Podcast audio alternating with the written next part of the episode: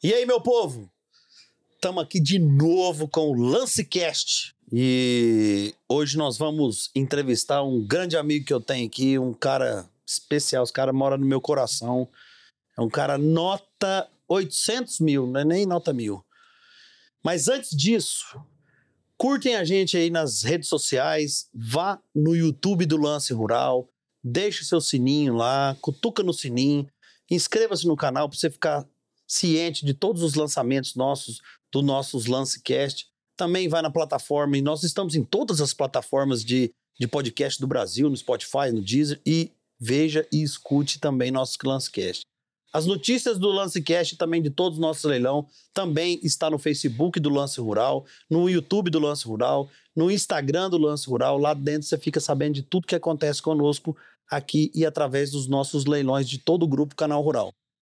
Como eu falei para vocês, hoje eu tenho a honra e a satisfação de estar aqui com uma pessoa que eu gosto, admiro e é um dos amigos que eu tenho, que são poucos, que muita gente sabe, mas eu tenho grandes amigos e um deles está aqui, meu querido amigo Reinaldão Carvalho, vulgo o homem do Pará, o homem da princesinha do, do, do, do, Pará, sabe tudo de Parazão. Hoje nós vamos falar um pouco de zootecnia, hoje nós vamos falar um pouco de pecuária, hoje nós vamos falar um pouco de ABS, vamos falar um pouco do nosso nortão, do nosso país, Nordeste, onde ele atua bastante. Reinaldo, muito obrigado por ter vindo aqui, meu irmão. Eu sei que sua agenda é, é difícil. É... Sair lá de Marabá para vir aqui em São Paulo para me atender. Rapaz, eu tô feliz demais por causa disso. Obrigado. Eu que tenho que agradecer, Plínio. É sempre uma honra poder estar do seu lado, sempre uma honra. É, na hora que você me fez o convite, atender esse convite é uma honra. Eu faria tudo, fiz tudo para mudar a agenda, para chegar aqui, para poder ter essa oportunidade. Um amigo, você fala assim, são poucos amigos que você tem, eu também são poucos amigos que eu tenho. Colega nós tem muito, mas amigo é, é poucos. Amigos são poucos. E, e você é um amigo que mora no meu coração, a pessoa que eu tenho só que agradecer. Não, bom demais. Nós convivemos trabalhando junto aí mais de seis anos e, e amizade. Você tá quanto tempo na BS já, Reinaldo? Eu tô há 13 anos na BS. Você entrou em 2010. Você foi um dos primeiros técnicos que nós começamos a mexer, né? Foi. Quando eu cheguei na BS, tinha o eu, departamento, você, o Tiano e o Diego. E o, Die e o Gustavo. E o, o Gustavo já era, já era gerente, gerente. Já era gerente então você foi o segundo. O primeiro foi o Diego, o a Diego, Zina. Zina, né? Logo, Esse... logo depois ele virou supervisor? Supervisor né? e ficou só a gente. Ficou só a gente. Nas loucuras e nas andanças é. aí do melhoramento do Brasil. Mas vai chegar nessas histórias aí. Reinaldão. Reinaldo Carvalho, zootecnista de Marabá, Pará. Meu amigo, eu quero que você conta para mim um pouco da história sua, de de antes de zootecnia, da onde você começou essa paixão por zootecnia ou essa paixão pela raça Nelore, que sei que eu, que eu te conheço afinco mesmo, que sei que você é um cara apaixonado, tem seus valores dentro do gado, gosta de um gado mais bonito, gosta de um gado mais refinado, é um selecionador, é enjoado para escolher touro. E assim, me conta um pouco da sua história, até a sua chegada na ABS. Plínio, Pepe, Plínio, é... Rapaz, aqui é Pepe, Pepe Plínio, é todo mundo me conhece, não preocupa carinhoso. não. Plínio, essa história, a gente tem tempo aqui, pode vai levar relaxa. um tempinho. É, eu, fui, eu nasci em Unaí, né? Minha família é toda mineira. Então você é mineirinho? Sou, só nascido lá. É, meu avô, em 75, nos anos 70, foi pro Pará. Saiu de Unaí, foi pro Pará. Meu pai chegou logo junto com ele. Depois minha mãe foi. E lá compraram fazenda. Naquela época era fazenda tudo, era tudo mata, tinha que derrubar, tinha que abrir, formar, fazer abrir tudo. e tal. E aí fi, ficamos na fazenda, eu morei na fazenda, eu nasci em 84. Eu morei na fazenda até meus 6, 7 anos de idade, eu fui alfabetizado pela minha mãe. E sempre aquela paixão, porque assim, a gente nunca teve nada sobrando, mas também nunca faltou nada. Uhum. É, então, assim, a gente trabalhava, o papai e eu sempre direcionado ao gado. Vocês em quantos irmãos? Nós somos em três. três. Eu sou o único homem, duas mais novas, a Natália e a Maria Carmen. Certo. Então, assim, minha mãe trabalhava, trabalhava muito. Naquela época tinha que cozinhar para muita gente. Minha mãe e minha avó, mãe da minha mãe. Que abrindo mãe, fazenda? Abrindo fazenda, era 200 peão para cozinhar, no fogão a lenha.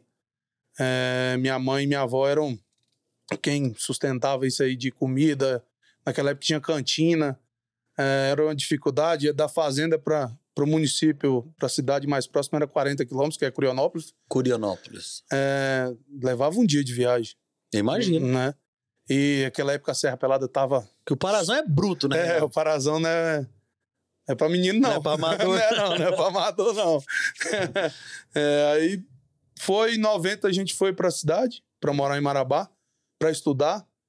E aí passei a minha infância ali sempre indo pra fazenda nas férias, indo nos feriados. Podia ter tudo. O papai falava assim, podia ter tudo.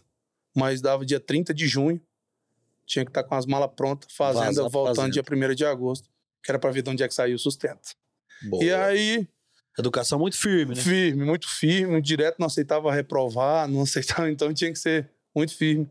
E aí, em 2000, eu fui para Brasília fazer o terceiro ano. Naquela época era comum, né? Por causa dos ensinos lá.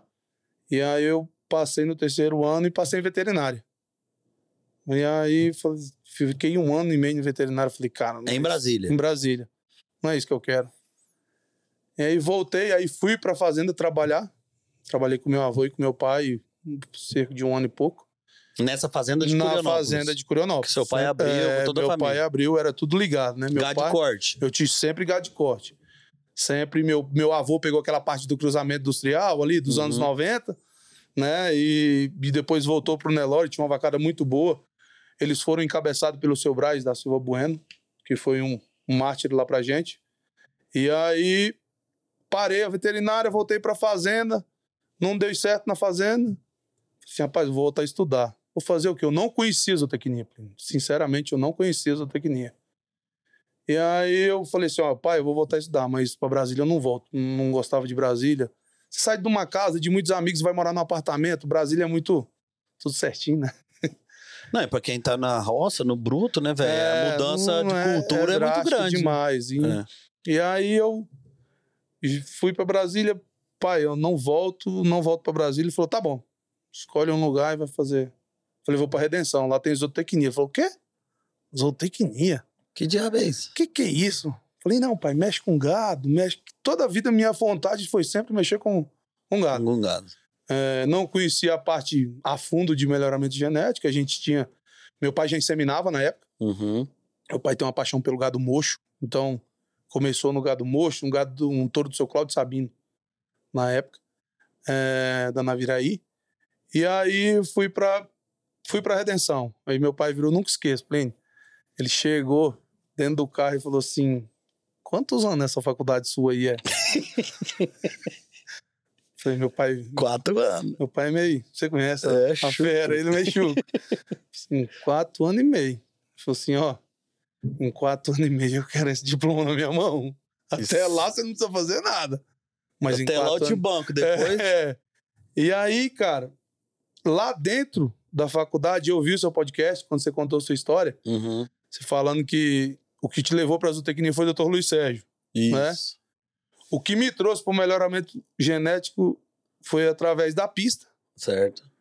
Nós tocamos uma exposição em Redenção, julgada pelo Dr. Fabiano Araújo.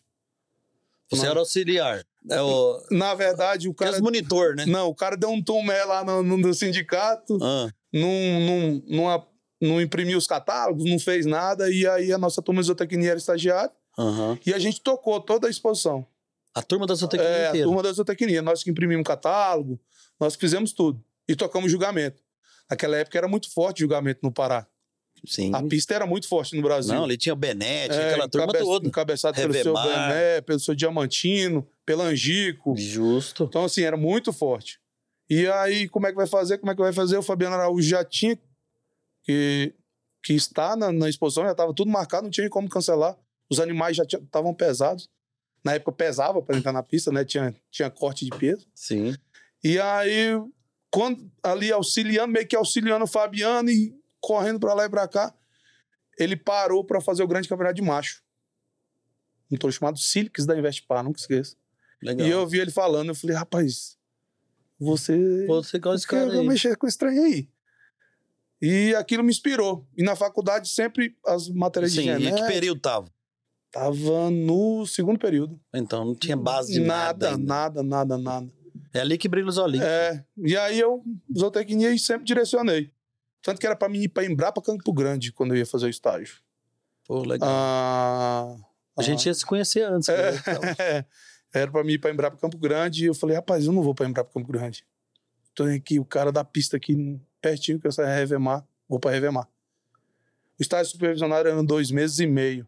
E a Na Revemar tava voando em A Revemar voando, na época da vala, época naquele áureos da Maurício Revemar. Teixeira, Mau- bombando. Doutor Maurício, seu Diamantino ainda, que Deus o tenha, que foi uma pessoa que eu devo muito a ele, Claro. eh, toda a família Diamantino.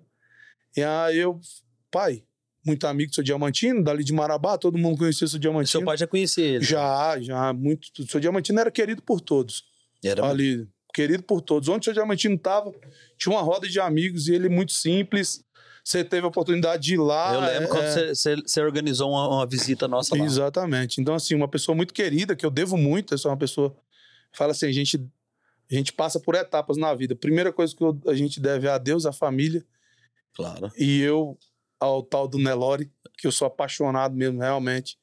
Foi a raça que acho que fez a minha vida, mudou minha vida, através da ABS e, e uma raça que, que dispensa comentários. Então, sou diamantino, abriu as portas, eu fiz o estágio. Eu acabei o estágio, entreguei o, o TCC. Romerão Ligou. Me liga. Rapaz, não conheci o Romero. Mas lá no Diamantino, antes do Romerão, como é que era a vida do estagiário no Pará? Porque era, assim... é, o Pará, gente, a gente vai falar um pouco disso aqui. Cara, o Pará é um estado... É maravilhoso, é apaixonante o Pará. Assim, por que que eu te falo isso? Eu fui muito no Pará, até trabalhando em outra empresa. E, comece... e quando trabalhava no programa, a gente fez muito leilão do Pará.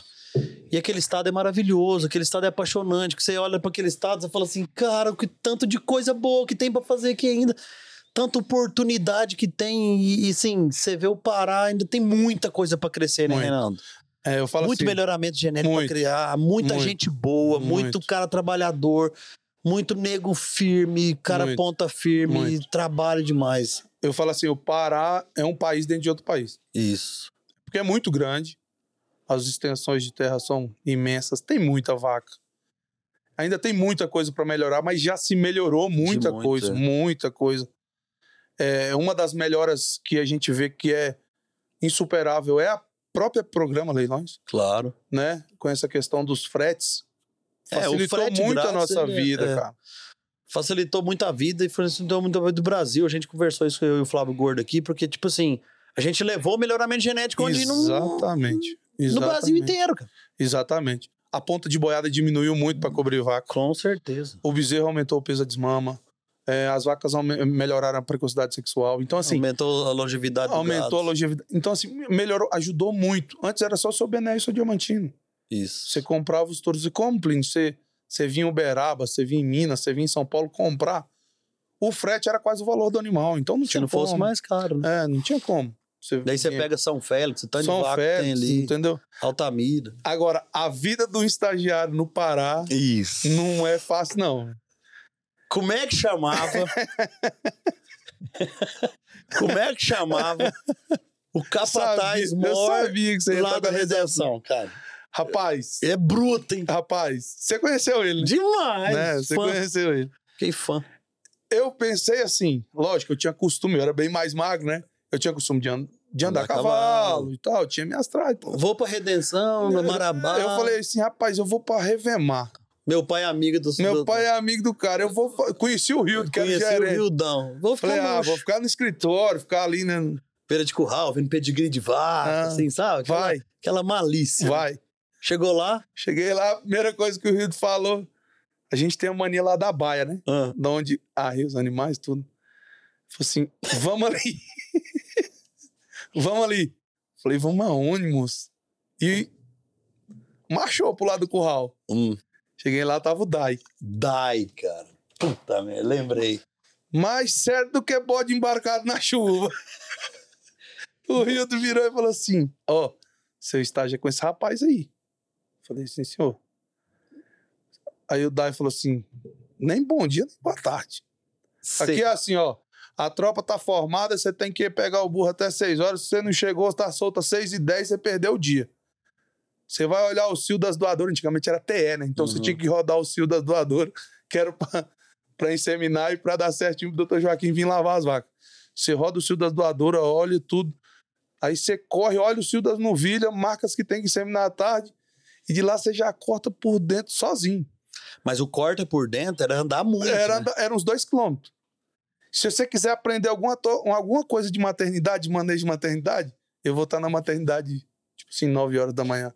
Isso era, já era seis. Já era Era seis. o Dai era bruto? Nossa senhora. E o Dai conhecia o gado? É uma das pessoas que mais eu aprendi com ele no campo. A capacidade que ele tinha de conhecimento do gado. Eram mais ou menos duas mil fêmeas, POs. Hum. Ele sabia todas. Pai, mãe. Escolaridade devia ter Zero. zero. Assim, bem pouca, né? Bem pouco. Reinaldo, mas me conta uma coisa aí. O, a gente falou, a gente, eu falei bastante aqui, a gente toca muito no assunto. E tipo assim, a faculdade, ela dá um norte pra gente, né? Ela Mas assim, quem faz é o estágio, cara. Hoje Quem- o cara que tá aí formando, se não tem estágio pra fazer, e outra, na nossa época era mais sofrido. Hoje tem É. estágio que era bonito. Hum. O cara ainda ganha pra estágio ainda é, hoje. diz que tem estágio remunerado. hoje, né? Remunerado, né? É. Aqui em São Paulo tem. Eu falei, gente, na minha época eu pagava pra É. fazer estágio. A remuneração era o café da manhã, o almoço e a janta. E olha lá. E olha lá, sábado, domingo, feriado, dia santo. Não tem. Não tinha. Não e tinha... tipo assim, eu acho que é aí que vai formando o povo, cara. Vai fazendo as coisas. É, eu falo Porque assim. eu acho que a sua faculdade foi dentro dessa Revemar. Foi. Você ficou quanto tempo lá dentro? Fiquei oito meses, seis meses e meio. E aprendeu Certo. quanto de que você não aprendeu na faculdade? Cara, quase tudo. eu falo assim: quem te coloca no mercado de trabalho é o estágio. Claro. né? Eu fiz os piores estágios da faculdade. Por quê? Porque era assim: ah, quer. O dono da faculdade Ah, tinha duas fazendas. Tinha uma fazenda na Estrada da Produção e uma fazenda na divisa do Mato Grosso. Então a gente fez muito estágio lá. E a fazenda do estágio do Mato Grosso, na divisa do Mato Grosso, ninguém queria ir. Você dormia na rede, tomava banho no corgo, que era um arrendamento. parazão. Pará. Tipo assim, é a vida como ela é. 280 quilômetros de redenção, mais ou menos. Não, quer ir lá para Vitória Régia. Professor, eu vou. Então, assim, quem fez, que fez o meu nome na faculdade de alguns amigos que estão bem, foi estágio. Os estágios, os piores estágios a gente fazia e... Então, quem coloca no mercado de trabalho é estágio. Hoje está muito fácil. Eu brinco lá na BS, lá, os, os novatos, né? Assim, não, vocês não, Hum. não- vocês não passaram por nada, não. Não é que a gente não é que a gente é melhor do que ninguém ou que passou mais coisas que ninguém. Só que na nossa época tinha várias coisas que não pode fazer hoje, né? Não, e aprendia meio na marra, né? Na marra. A gente aprendia com os pais, aprendia com os patrões, com os estágios, e aprendia meio que na marra, né? Na pancada, na. Pancada que eu falo assim, no bom sentido, né? Mas assim, ir pra uma fazenda, socar É. no mundo e fazer isso. e Todo mundo. Cara, eu acho que é por isso que tá acontecendo essas, mudanças e, e, e quanto tá difícil de achar gente. Tá né? muito difícil. Tá muito difícil. Muito difícil mesmo, não, não acho. Na BS mesmo aí, a gente tá com dois, três técnicos novos, dois técnicos novos, deu trabalho pra achar. E são bons. São muito bons. A molecada lá é boa, que eu tive Deu- eles agora na Exposé Boa, tem uma meninada lá boa, mas vai Hum. põe na forma, né? molecada é Tem fenômeno. uns trotes, Tem os trotes, tem tem, professores. tem tem- os professores, nós Não vamos pode chegar. ser do jeito que era, não, mas Não, mas aprende, devagarzinho nós vamos aprendendo. tem uns que não aguentam. Tem uns que não aguentam. Mas é igual, é igual o Bop.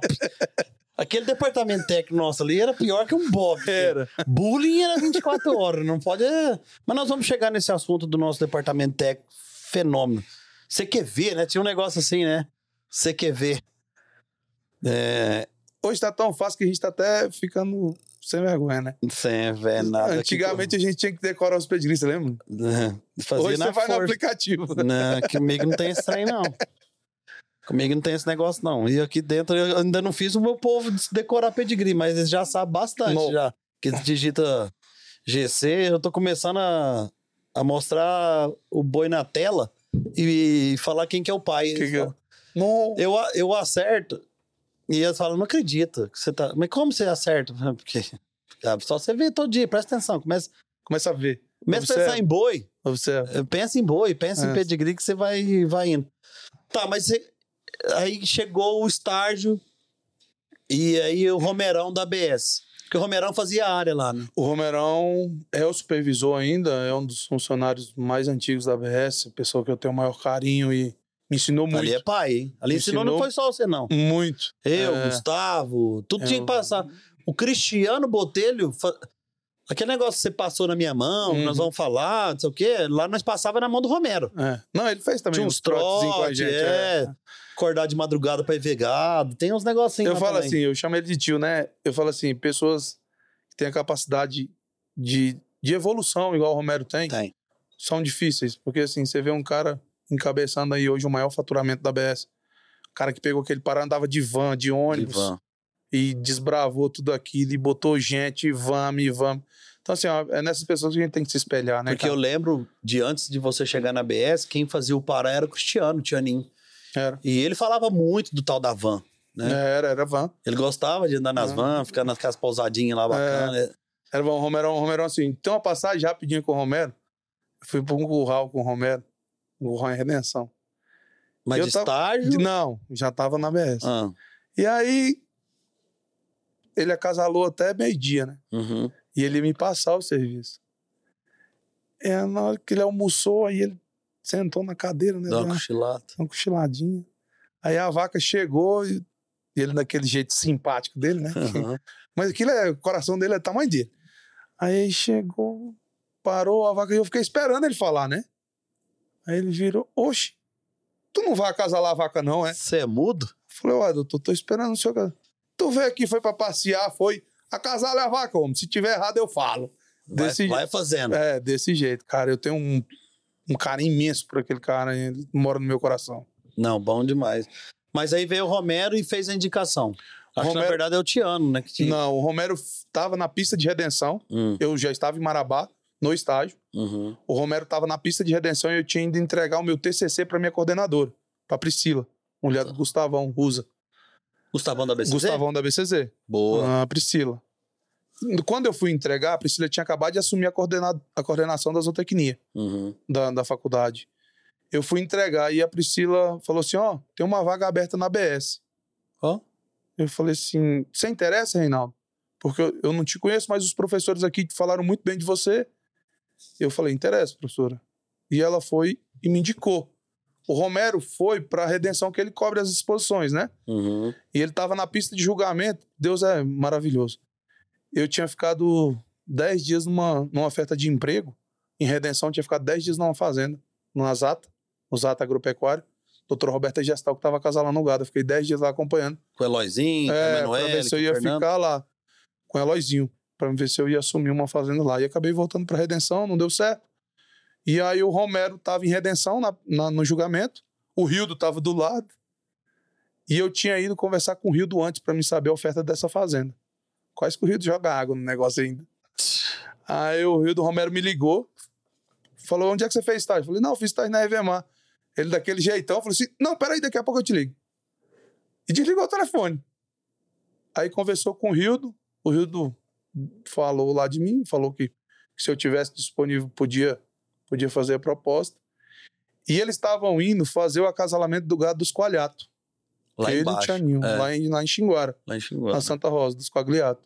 Aquela famosa assim, o retira da BS, o retira outro da... da, outro é, retira da, da CRV, é. outro retira... Tinha essas funções, É, assim, né? Mas o, o gado PO era todo da BS na época, né? Era o Cristiano que fazia. Acho que o Romero tinha feito um ano e depois passou pro Cristiano. E aí ele me ligou. Falei assim: você tá em Marabá? Eu falei: tô. Você tem disponibilidade pra vir em Xinguara? Eu falei: o senhor quer que eu chegue hoje ou amanhã? Falou, Ele não. adora esses desafios. Ele falou assim: não, Vem agora! pode ser amanhã. Eu peguei a van na hora e fui bater em Xinguara, cheguei à noite. E aí lá eu conversei com o Cristiano, na- lá em Redenção, ou lá em Xinguara. Tianinho tranquilo. Tianinho tranquilo, É. daquele jeito. Aí Mal deu sabia certo. que ia cair na mão dos... É, Mais tarde ia cair na mão dos onças. aí eu dei. Passou pro RH. Eu ainda fiquei acompanhando ele nos coagliatos. Uhum. Naquela época, fiquei uns dias acompanhando lá. E aí passou, passou pro RH. Deram Eu lembro que eu acho que o Tiano falou que da sua pessoa, mas assim, eu já tava em. que eu fazia muita Rondônia, Mato Grosso, o Acre, aquele mundo mais longe. E, e eu acho que o Gustavo tinha falado que, que, que tinha que crescer o nosso departamento, que tava com esse, essa expansão. Aí até que pegou o Diego, foi que eu- quando eu voltei pra, Quando você voltou vo- pra- pra Uberaba, e o Diego ficou no meu lugar, Uhum. e a gente deu esse- essa expandida e precisava de alguém lá de cima, porque o Tianinho tava fazendo muita coisa e a gente tava crescendo muito. Nós crescemos muito nosso departamento Muito. nessa época, nós Muito. rodamos muito. E aí eu me lembro disso, eu falei, "Ge- ainda comentei, não sei com quem, falei, gente, mas vai arrumar um cara nativo de lá, o cara não tenha... Que a gente ficava meio naquele bairrismo, Ficava, assim, é. daquela essência nossa, de Uberaba, eu na Fazul, Gustavo formado Hum. na Fazul, Cristiano Ribeiro formado na Fazul, o, o Diego vindo da, da Embrapa, né? É. Ficava naquele trem, aí o Romerão falou, não, o menino é bom, não sei o quê. Eu falei, então tá, Pega. pega e deixa ele uma semana comigo, vamos ver se nós orna. E foi nisso, cara, assim, e... e- e- Eu- mas aí deu certo, mas Eu não tinha nem formado ainda. eu acho que nós, você, você não tinha nem formado ainda. Nem né? formado. Eu tive que adiantar minha banca pra me Ah, pegar a eu conclusão pra mim entrar na BS. Tentei achar uma foto sua do sobretudo preto da formatura, mas não, não, achei. não, não tem. Sobretudo tem. preto. Tem, tem que eu já vi ela, eu só, não, eu só não consegui achar meu HD ali, mas eu acho que essa aí eu tinha.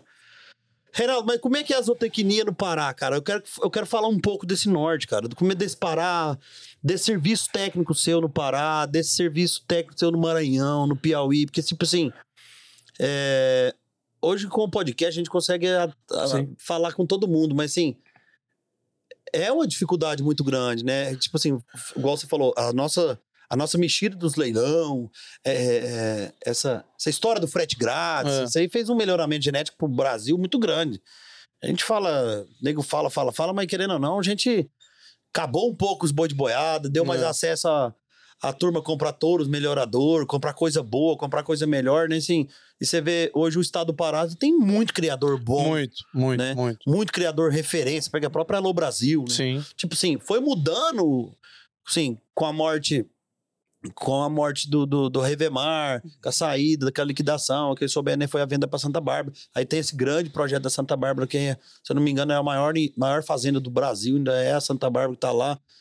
É, então, assim, e o crescimento desse. um- um- como é que é a função sua ali atendendo essa turma ali? E Plínio, a gente brinca assim dentro do departamento é, que hoje o que eu faço no estado, principalmente no Pará, né, que é, Porque Pará é muito grande. é muito grande, tem muita vaca, né? É, eu acho que eu sou o técnico que mais acasala e direciona a vaca da ABS. Acho que ano passado eu fechei com quase 40 mil Existe o vacas. Zeplan ainda? não? Existe. Encabeçado por você, né? Eu achei que já tinha parado. Não. É, então, assim, eu acho que eu fechei quase 40 mil vacas lá no Ano. ano.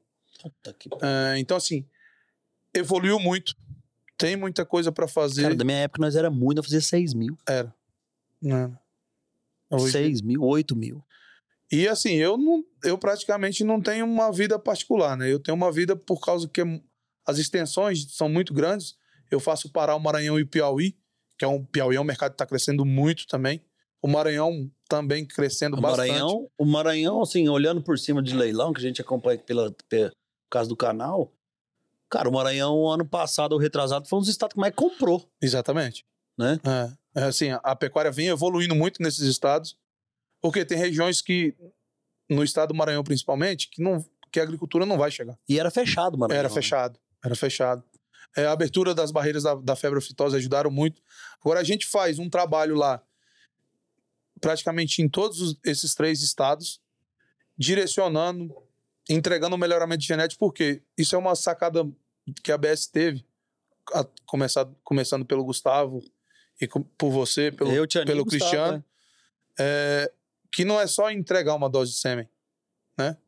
Você tem que entregar um pacote tecnológico e onde você vai usar essa dose de sêmen para que você usufrua o máximo possível daquele, daquele ganho genético que você vai ter nessa Eu, conver- propriedade. eu conversei com o Gustavo esses dias pra trás aqui também, e, e, tipo assim, a BS ela foi pioneira nisso, né? De, de, de- de montar esse corpo técnico, Uhum. que, através do Gustavo, que depois eu t- tinha até esquecido disso, que, que colheu isso até da parte técnica do leite, né? Que eles faziam muito. E esse direcionamento e essa aproximação nossa que a gente tinha do departamento nosso junto com a rede de venda, né, cara? Hum. Os caras tinham confiança no que a gente ia falar, porque a gente tava vivendo os touros ali, mesmo você longe, mas você na época a gente pra gente contratar touro tinha todo um Tinha. tinha todo um apanhato, Um tinha todo um, PowerPoint. um PowerPoint. Eu tenho eles até hoje, tá? Tinha Não um sei se você tem, mas velho, eu tenho. Tinha- Tinha um PowerPoint. Eu tenho alguns PowerPoint ali, se Deus quiser, só se. Tem gravado umas 10 nuvens, isso aí, você ter uma ideia. Um PowerPoint. A gente tinha que fazer um PowerPoint. Fazer um PowerPoint, explicar por quê, por, Por quê. por quê, por quê, por quê, o que, que vai vende somar. se não vai vender. É, Mas Então, isso é. fez esse crescimento fez. nosso. E isso ajudou muito, principalmente me ajudou que, assim, tô vindo de outro, de outro meio. É, do, É, eu não, eu sou da, nicho, né? eu sou da região, então aquela história que o santo de casa não faz milagre. O que me ajudou muito foram esses essas trocas de ideias com o pessoal, com vocês aqui de baixo, Uhum. né? E esse status de tá entregando melhoramento genético. E aí na segunda etapa da ABS, os leilões me ajudaram muito. Meu nome chegou muito Ajuda. muito forte lá em cima, né? E hoje a gente tá nos três estados, graças a Deus, vem fazendo bons trabalhos, colhendo. É longo, né? Demora, né, Plínio, você colher os, os frutos do melhoramento Cara, genético. então, o, o- o acasalamento, a gente tá pensando no, animal. Você vai acasalar uma vacada hoje é daqui três anos.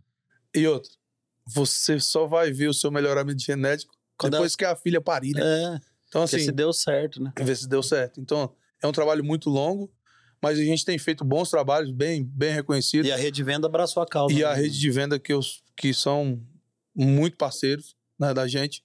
Então, Assim, eu não tenho agenda. Minha agenda tá pronta até na Expo Genética. Rapaz, já. você tá pior do que cantor sertanejo, velho. Foi uma dificuldade pra trazer você aqui que é impressionante. Né, Tô minha- quase de, de, de fazer um, um pix lá pra mandar você vir pra cá. minha agenda tá Deus. pronta até na Expo Genética. Ô, E- Reinaldo, mas vamos lá, nós já deu um pulo aqui, vamos voltar pra trás. Como é que foi a chegada na PEC Plan? Você. Parece que eu lembro. Você foi contratado primeiro, depois você desceu pra BS, não tem um negocinho? Ou você Eu- veio pra BS? Não, eu fui Que contratado. dia que você entrou? Quando você entrou? Eu entrei dia 3 de setembro de 2010. Já tinha até passado Expo Genética. Já. Eu não peguei a Expo Genética. Do primeiro ano, não. Do primeiro ano, não. Eu vim por causa do. Do. Acho que foi dia 12 de setembro de 2010.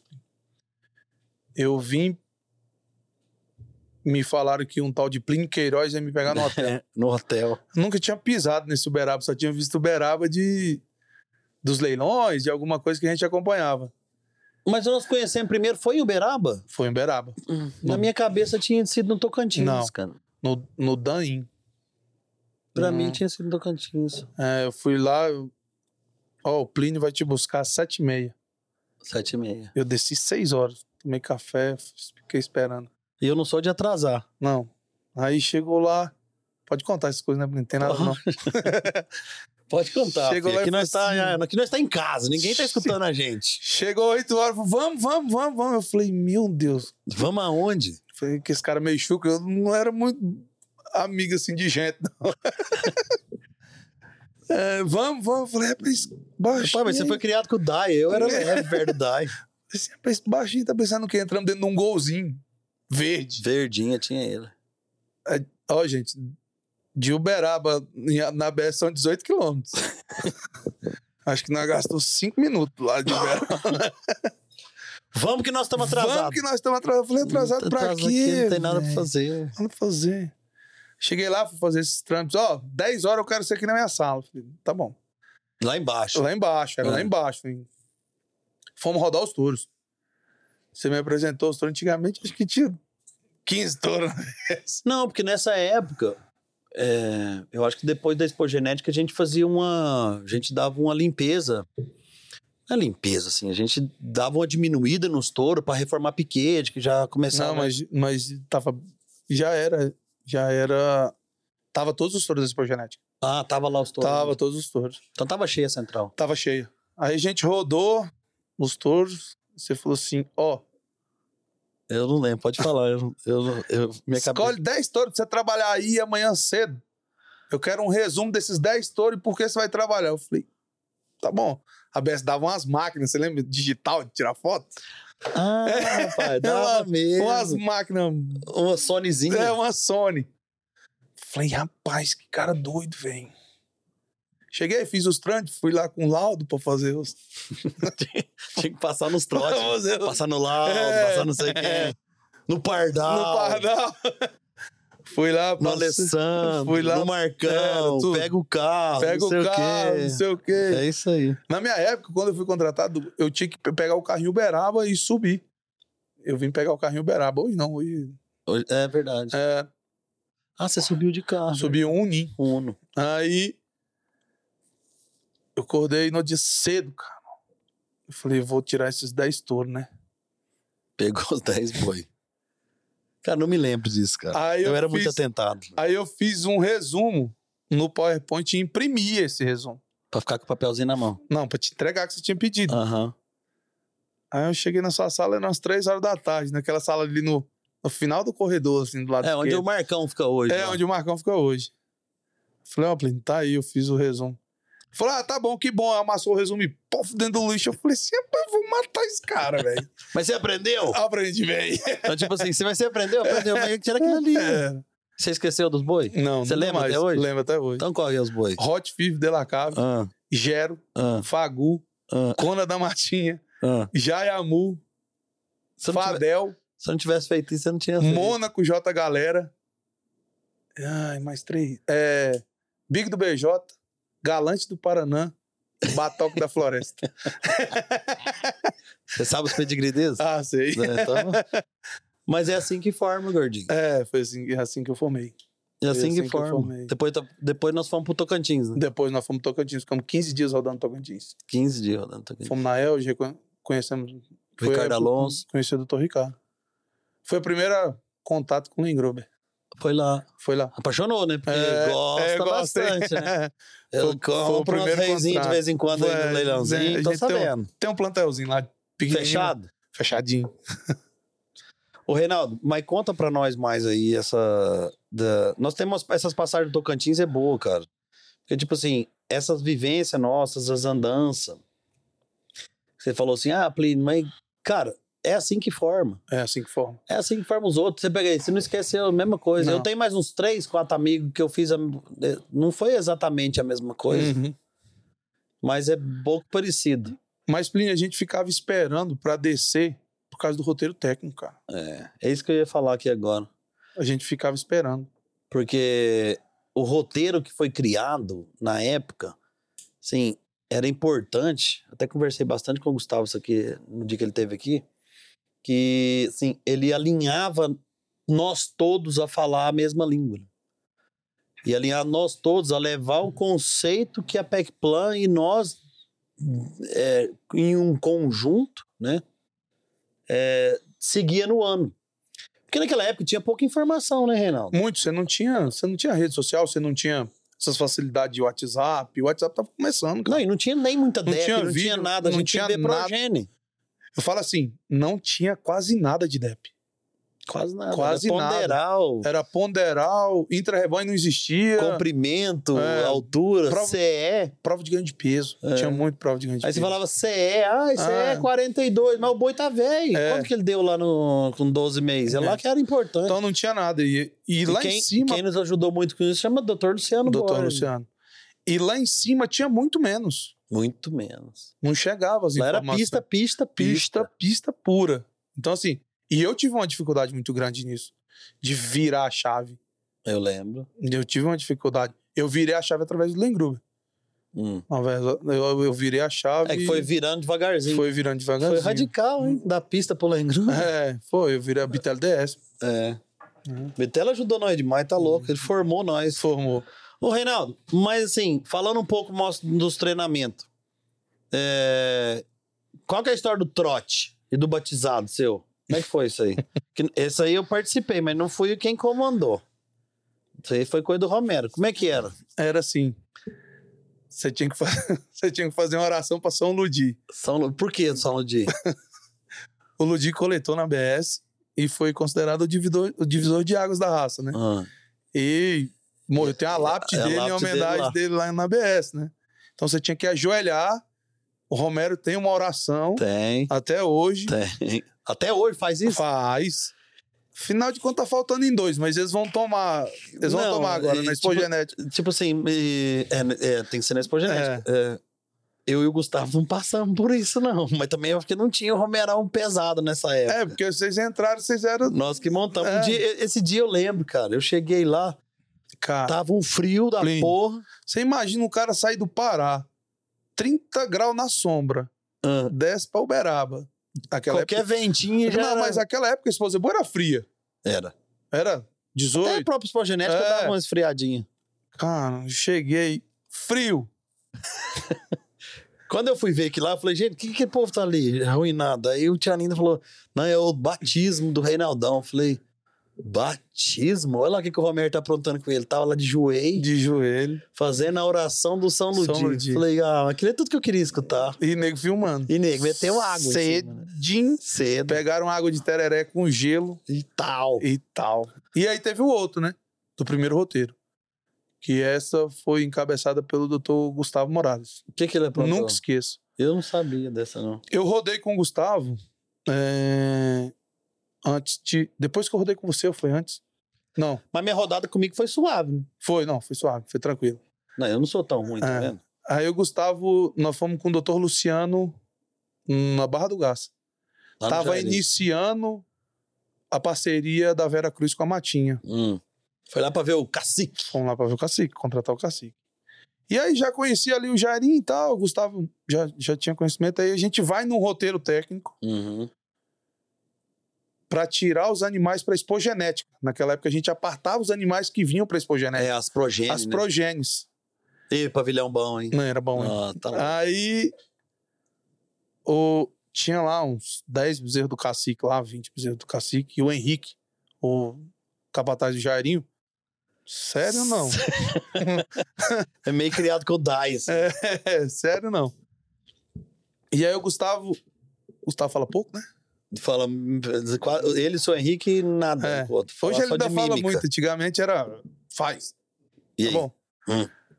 Ele falou assim. Hoje ele Já- manda um zap. aí tinha. Tinha esses 10, 20 bezerros. Aí o Gustavo falou assim. Eu tinha uma vivência muito com bezerro de corte ali, tá? Uhum. Vai lá e aparta os bezerros pra ir pra expogenética. Tá bom, né? Aí tava você, o Diego, o Tiano, o Jairinho e a turma lá e o Gustavo. Aí a gente. Que é, que a foi gente o primeiro roteiro é nosso. o primeiro roteiro. Isso. O que, que foi a gente fez? O que, que eu fiz? Eu falei assim: eu vou apartar os bezerros e vou pintar. Porque aí, depois que misturar, já tá pintado, né? A gente pintou um, lá. Fosse um bicurazinho. É. Passou um bicura na, na garupa do bezerro ali. Eu fui e apartei. Acho que na época era dois casais, três casais. Uhum. Acabei de apartar, o Gustavo, acabou aí? Eu falei, acabei. Bota os bezerros aqui.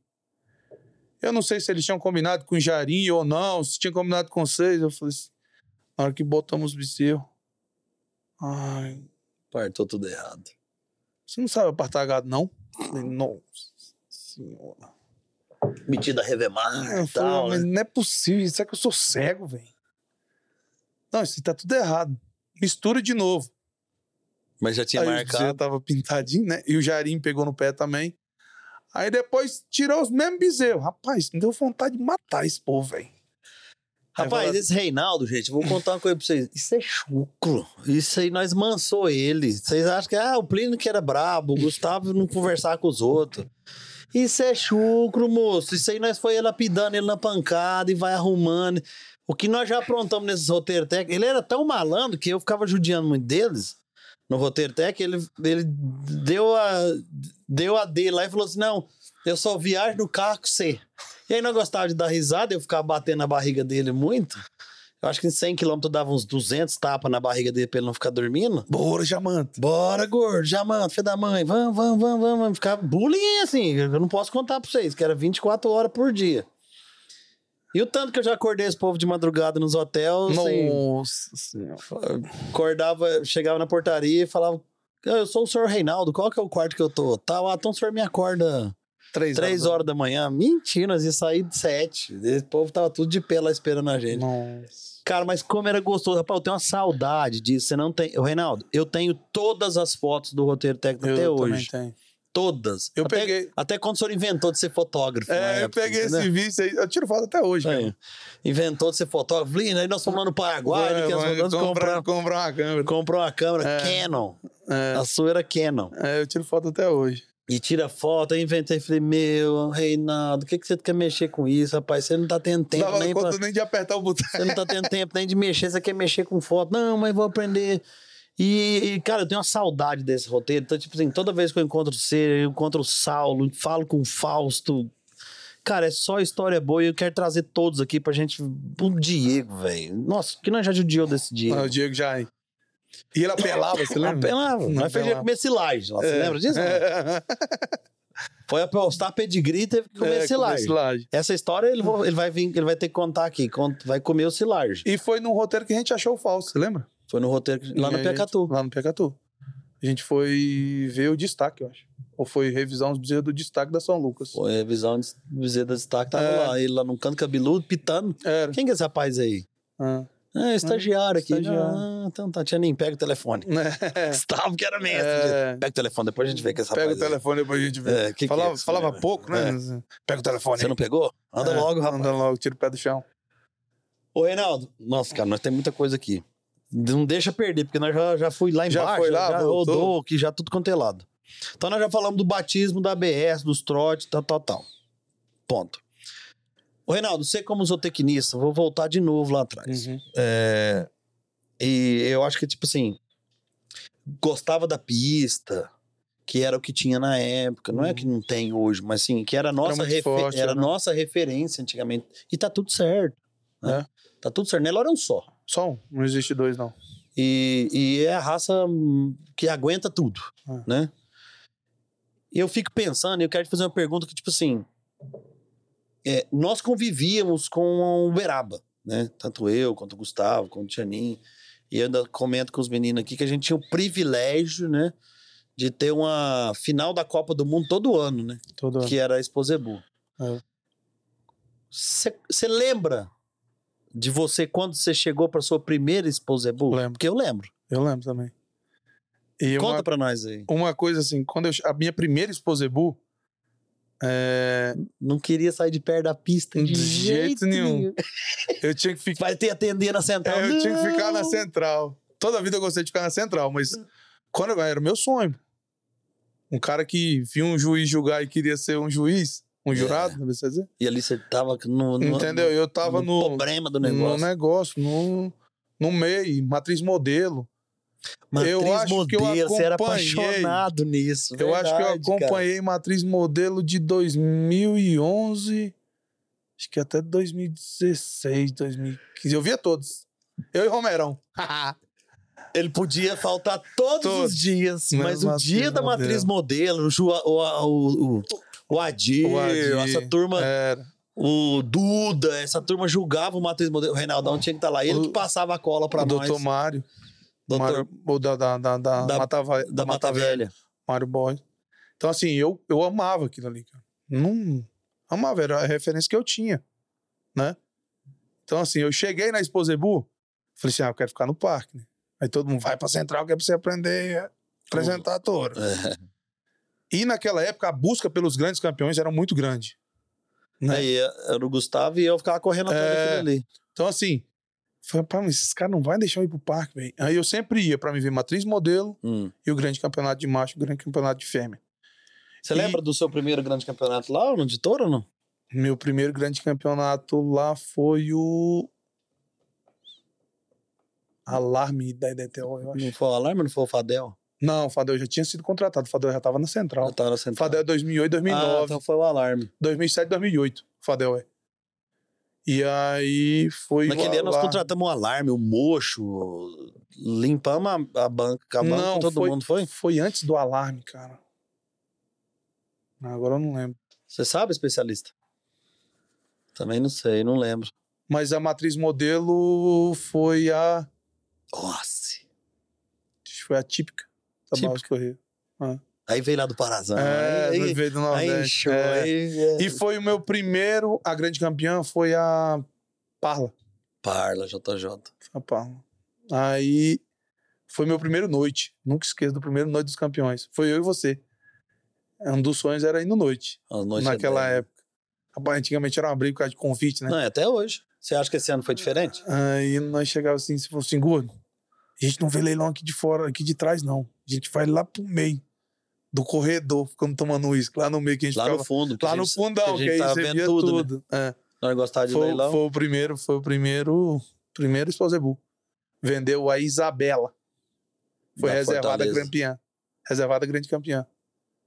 Olha que história. Eu não lembrava disso, cara. É, e eu que eu falou, sou bom de cabeça. você que falou assim: ah, fica, nós vamos ficar aqui, que aqui nós sabemos todo mundo quem tá comprando, quem tá vendendo, Quem tá lançando. quem tá lançando. E olha que mundo louco. Depois nós foi mexer com leilão, né? É. Eu não sabia, mas. É, Cara, eu falo leilão. Hum, Não é que gosta. E leilão é um negócio. É um trem altamente Mas é marcante, né? né? Quem, quem gosta. é marcante, né, cara? O leilão é marcante. Esse ano nós fizemos 18 leilões nesse Pozebu. Hum. 18. Foi o recorde do canal até hoje. Eu lembro do meu primeiro leilão da água fria.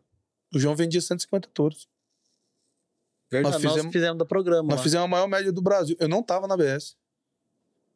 Nós fizemos a maior média do Brasil. E você sabe com que, que dia que ele. Que, que- Oh, você sabe com que leilão que ele fazia na mesma data? Mano? Era na Viraí, né? Na Viraí. Camparino, na Viraí Camparino. Na Viraí Camparino. Era a última exposição, era o último final de semana da exposição. Justamente. Da, da Expo Genética. A gente ficava lá, eu e o Gordo, pra fazer esse leilão. Exatamente. A gente não descia. No, Uhum. na, é, a programa tava começando, a gente falou isso com o Gordo aqui. Uhum. A gente tava começando a, a- a deslanchar. Aí depois nós trouxemos o leilão do Joãozinho pro sábado, Foi. pra poder Aí, fazer o Pra pegar, Naviraí. aí pegava o colonial no dia. É, mas aí nós fazia o colonial aqui, Era. deixava pro Carlota e pro Prata, Era. e nós vinha de lá pra cá no avião com o Paulo. Nós fizemos a maior. Eu, não, eu tinha saído da BS, vamos chegar nesse, nesse ponto aí. Eu tinha Hum. saído da BS e o Gustavo me ligou. Assim, eu tô precisando de sua ajuda. Vamos mexer no leilão do João. Assim, na hora. Eu saí do Xingu. Tava no São Félix do Xingu na época. E fomos. Nós fizemos a maior média do Brasil. Sabe quanto foi a média, Plínio? 15 mil reais por touro. Nossa. E era a média, foi a maior média do Brasil. Na época. Ah, eu lembro direitinho desse leilão, cara. Chegou aqui, foi um rebuliço. Quem que é o tal do Joãozinho, né? É um cara É. regional fazendo um leilão desse. Depois, no outro ano, ele dobrou o tamanho do leilão. Depois dobrou, dobrou. Dobrou. O João hoje é um dos principais fornecedores de genética, se não for do Brasil. É, se eu não estiver enganado, o João hoje no ranking ele é o quinto ou sexto maior vendedor de touros do Brasil. Porque vende muito ainda lá no Pará. Vende né? muito. Os pontos de apoio do Joãozinho é um fenômeno. Em leilão, tá? Em leilão. Fora o que ele vende na fazenda. Mas o moleque é boiadeiro, Ele né, é- velho. Aquele ele é- ali. É, aquele ali. Que ele tem que ser estudado. E me ajudou muito essa parceria com a Água. Ô, ô, Reinaldo, você falou dessa, dessa, dessas passagens, dessa passagem, essa primeira passagem da BS, nós fizemos nosso roteiro, contratamos alguns touros. Você tem na mente aí um touro que você participou da contratação, que você teve, que você trouxe, importante, assim, para que te, que te ajudou muito? Como- é que tá? Você lembra disso? No, no começo, quem me ajudou muito foi o Bitelo, né? Encabeçado por você, já estava contratado, Hum. né? E aí, na, na Tu- verdade, na segunda passagem, Ah, que aí você já tinha saído, ah, eu voltei, você tinha saído, e aí o departamento técnico era formado eu, o Fausto, o Arthur e o Saulo. E o Tianinho era o chefe. Quando você saiu, você foi ajudar seu pai. Eu saí, eu fui pra fazenda. Meu, meu pai tinha comprado uma fazenda no Xingu e eu fui tocar essa fazenda. E aí levamos o Arthur pra lá. E aí levou o Arthur, o Arthur subiu. E aí. Aí eu saí, o Arthur desceu pro meu Eu lugar e você ficou lá. É. Mas um Você touro. tem sorte também. É. Um touro, um touro que marcou muito a contratação foi o campeão, cara. Na época, né? Na época. Me marcou muito. O Esses boi ajudavam a gente demais, né, ajudava, ajudava. E foi, foi contratado no leilão da Matinha, né? Foi, na época foi, meu Deus, como é que compra um, Um touro um absurdo. touro que- absurdo de cara desse? Coisa do Gustavo. É. O Gustavo deve ter tomado uma pressão grande na BS naquela época. Tomou nada, moço. O Gustavo faz o povo ganhar dinheiro. A pressãozinha pra ele é pouca. E aí formou um condomínio lá. hum, Vamos Você comprar. só carrega vamos. o fardo grande, você dá conta. É, e aí era assim, Plínio, o que, que você viu lá na Matinha? Naquela época a gente tinha uns clientes que compravam uns touros na Matinha, né? É. Plínio, o que, que você viu lá na Matinha? Rapaz, tem um boi lá da Mundo Novo que eu. Aí eu fui lá. Eu conversei com o Gustavo, que tipo assim, olha que né, as coisas. Eu tinha namorado tanto esse touro, quando ele chegou lá, ele já sabia dele, sem eu falar. Sabia. ele. O... ficava ali naquele piquete atrás da baia ali. E Atrás ali do, do mostrador. o gado mundo Eles novo estavam, o gado do ali. mundo novo ficava ali, um lotão. Ah, 4,685. Eu vou lá ver esse touro que o Plin Falou. falou. Eu fui lá e a gente tinha. Acho que a gente tinha perdido o Bitelo já. Não, Não tinha nada. perdemos, perdemos o Bitelo no outro ano, Isso. 27 de setembro de 2012. Nossa, você sabe disso? Sei. Eu só sei que eu tava em Montes Claros nesse dia. Foi uma choradeira lá. Você me ligou. Acabei me acabou com o meu dia. Você me ligou sete e meia da manhã. Tá com o curral lotado Hum. de gado. Uma Ah, O bosta. Bitelo morreu. É, tragédia. Mas, ô Reinaldo, conta um pouco mais aí, filho. Você E- tá falando pouco. E aí, na, na- quando eu saí, que eu voltei pra BS, você tinha saído. Hum. E ficou eu, o Saulo, o Fausto e o Arthur. E o Tianin como chefe. E o chato gente... foi embora, parou de encher o saco. Mas querendo ou não, Plínio, assim, o Tianin tinha muita coisa pra fazer, né? Sim, ele Um tava. Ele tá com o projeto da Um IRTF, projeto, né? então tinha muita coisa. A gente era meio que direcionado por você e pelo Gustavo, Uhum. né? Que foram as pessoas que sempre doutrinaram, assim, a gente de, De como é que fazia. de como é que fazia e tudo e tudo. E aí, eu tinha acabado de voltar, cara. E o departamento técnico tava meio, Meio faltando um dente. meio perrengue. Aí eu voltei, a gente voltou e eu falei assim: a Santanice tinha. Mas eu sentei com vocês no dia, Foi. A, San- expliquei a situação, é, deixei vocês à parte. a Santanice tinha. Um, Tinha Carol, tinha Carol. Mas na época que eu voltei, a Carol não tava. ela Eu já tava, hein? tava. Tava, é, já tava. E aí a gente pegou e falou assim: tinha um touro na Santanice, que eu falo assim, depois de 2016 foi o touro que marcou o departamento técnico. Ah, Destaque, não foi? não, Como é que chamava? índice. Índice. E aí a gente queria, um- queria eu pedi pro Gustavo pra gente trazer esse touro. Aí, aí fiz uma reunião com os meninos, daquele jeito que você fazia. Sumiu. Assim, gente, Puxou a frente. Gente, o negócio é a gente dar conta de pegar esse touro. Ah, mas um quark É, mas já era tinha diferente. passado, né?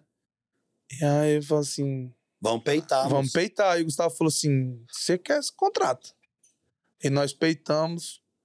O touro vendeu muita coisa. Até hoje tá lá na Central, vende muito. Então assim, eu acho que foi o touro que mudou, que marcou o departamento técnico da ABS. A gente vinha com a perda do Bitelo do campeão, né? Que, que eram os touros que asseguravam a nossa volta na fazenda.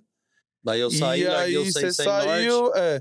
Porque o Gustavo, o Gustavo tava envolvido com 200 mil coisas do departamento. O Gustavo não tinha tempo, cara, na verdade. O, o, o Tianin focado no trem da IATF. É, Eu, da IATF. O Tianin era nosso chefe, mas eu apadrinhava, padrinhei Hum. vocês. Ficava tudo debaixo do meu chicote. Era, e aí e a gente foi e abraçou a causa do índice. Todo o departamento abraçou e assim, foi, o- foi o touro que, que deu um norte assim pra gente dentro do departamento técnico. Que, Como é que chamava aquele autor do Santanice, do Sobrado? Não era o destaque, não? Era não, o o destaque é São Lucas, Qual que é o outro lá? Belgrado. Belgrado. Ah, Você lembra da história do Belgrado, não? eu não tava na empresa. Foi o ano que eu saí, 2015. Vocês foram contratar o Belgrado, eu não tava. Aí depois o Belgrado foi embora, voltou pra casa, nós falamos, deixa erar, que nós vamos ver o que, que dá. Naquela época dava tempo de cerar tudo É, ainda, né? Hoje não dá mais. Pra né? Hoje não dá mais. Não dá mais. Hoje a evolução tá tão grande que. Quando eu brinco com o Gustavo e com o Arthur, eu falo assim, rapaz, mas o touro nem mal chegou, já vai embora. Mas, Reinaldo, é, olha que interessante isso que eu vou comentar com você. Eu falei isso na Exposebu com um amigo meu esses dias. ABS, ela tem uma particularidade muito grande. A ABS, eu acho que é a única central que consegue ficar com touros mais longevos dentro da central. Por que disso? Você pega as outras centrais, assim, e, e que é natural. Um garrote entra, o outro ano o outro garrote já tá atropelando, o outro já ficou para trás, dois, três anos já o boi já sumiu. Mas o conceito que o departamento técnico da ABS criou lá atrás, É. que às vezes a gente criou sem querer, É. a gente consegue fazer os touros ficar mais longevos dentro da central. Os caras acreditam muito na gente, né, cara? A rede de vendas acredita. Ah, Justo. Aí você pega o Belgrado, você pega o destaque, você pega o ditador, cara. É. O ditador tá lá até hoje produzindo e vendendo. Mas eu falo Você assim. pega o índice. é, eu falo assim: Você pega o urânio. o boiadeiro, o, criado, o boiadeiro, pecuarista, aquele antigo, ele é do ver pra crer, né? Por que, que esses touros permanecem? Primeiro, eles são. são velhos, mas eles ainda entregam evolução genética dentro de alguns rebanhos, principalmente no Pará. Eu tenho touros que vai, me somam muito ainda, mesmo com a idade já, já um pouco ultrapassada. Então, assim, o boiadeiro gosta muito de ver o bezerro.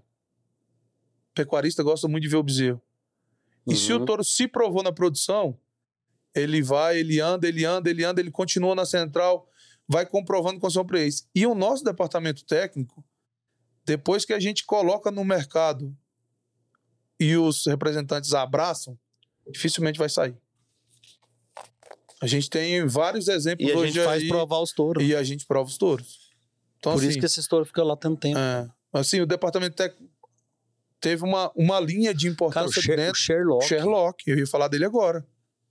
Né? O doutor Luciano teve uma importância muito grande nisso, porque você pegar Hanuman, Mandarim, Sherlock, são touros que ficaram muito tempo dentro da central, Uhum. vendendo muito e entregando melhoramento de genética todo ano.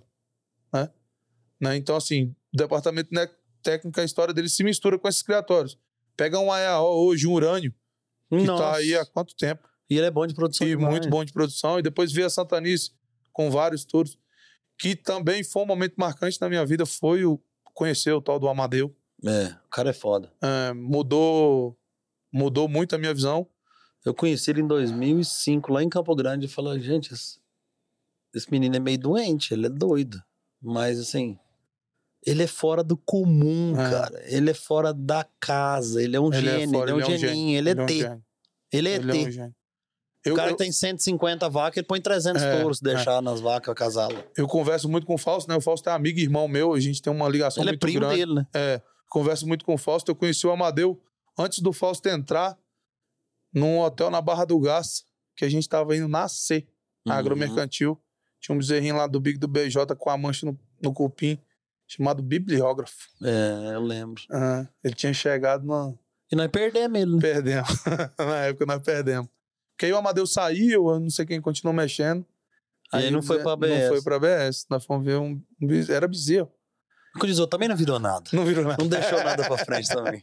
Tivemos Então, assim, sorte. Foi um momento marcante e o departamento técnico, assim, essa evolução do departamento técnico junto com a evolução genética dos touros tem ajudado muita gente. Não, muito ajuda mesmo. demais. Muita e assim, eu, eu, eu, eu falo que a gente, daí da minha época, a gente olhando muito por fora, assim, hoje, né? Porque hoje a gente tá mais velho e a gente conversa com outra turma, assim, o respeito e admiração que vocês têm hoje pelos representantes comerciais, É. pelos te, pela, pela rede de venda, Pela rede de venda. pelos supervisores, pelos distritais, pela própria diretoria da empresa.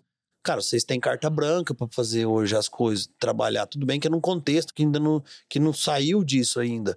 Mas o contexto de vocês, tipo assim, começou lá atrás conosco Ah. e fazendo a coisa certa. Reinaldo, não tem nada mais fácil e melhor que fazer o negócio certo. É, eu falo assim, se você acordar cedo, trabalhar todo dia, uma hora você vai ser reconhecido. Trabalhando sério, né? Claro. E a gente trabalha numa empresa que é, isso é formidável. Isso é porque, ó, eu, eu te anotei aqui, ó.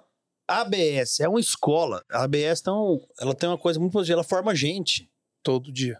Gente, Se- que não sei se veio lá da base da Fundação Bradesco, se é cultura da, da antiga, que foi bem antes, de- até de mim, do Gustavo tá lá dentro, que Gustavo, que é o mais velho hoje da casa lá dessa turma do corte aí, veio bem antes dele, mas a ABS forma gente, isso foi do contexto, é dos valores da ABS, desde a época era PEC Plan Bradesco, era É, da são- fundação, né? Esses valores da BES são muito fortes. Se você trabalha, entrega, é sério, ela vai te colocar vai no te colocar. mercado e vai, e vai fazer seu nome. Eu dou graças a Deus à empresa que eu tô. E assim, também a gente faz por onde, né? Uhum. Trabalha todo dia, acorda cedo, Não, não. para. Mas, Mas aí- assim, é uma tá aqui, escola. ó. a gente vê, se você for ver, conversando com o Romerão, todos os profissionais que estão nas concorrências, os mais antigos, passaram pela BS. Ah, eu tive na alta, gente. Eu trabalhei lá dois anos. Nós. Teve uma época que foi uma conta era 16. Todos passaram assim, passaram, for... hoje são destaques na profissão, Uhum. hoje, né? E passou por dentro da BS. Mas essa, essa, essa formação da BS é muito forte. Acho que tem pessoas muito importantes que encabeçam essa formação, que te mostram os valores, Claro. né?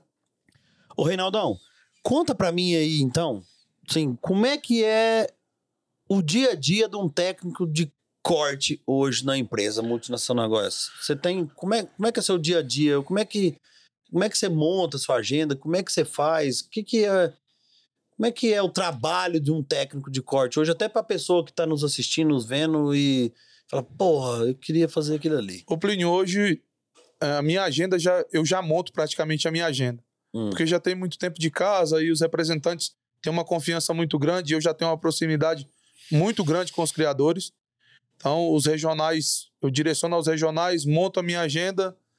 Normalmente aí é uma agenda de duas semanas ligadas, né? Eu, eu passo duas semanas fora direto, porque é Uhum. muito distante. Uhum. Então, assim, a minha agenda, eu tenho dois principais, é, duas principais funções. Hum. A primeira, acasalamento de gado PO, de gado puro, direcionamento, pensando em melhoramento genético, e seleção de gado comercial, onde a gente faz o tradicional cabeceira meio fundo, né? Uhum. Cabeceira vai receber o Nelore, o meio vai receber o Angus e o fundo vai ser descartado. Então a gente faz isso praticamente o meu dia a dia é dentro do curral. Uhum. Ah, eu saio segunda-feira de madrugada dentro de casa, de casa. Quando dá para chegar até meio-dia, meio-dia à tarde é dentro do curral, até sábado. E sempre rodando, sempre dois, três dias em cada fazenda.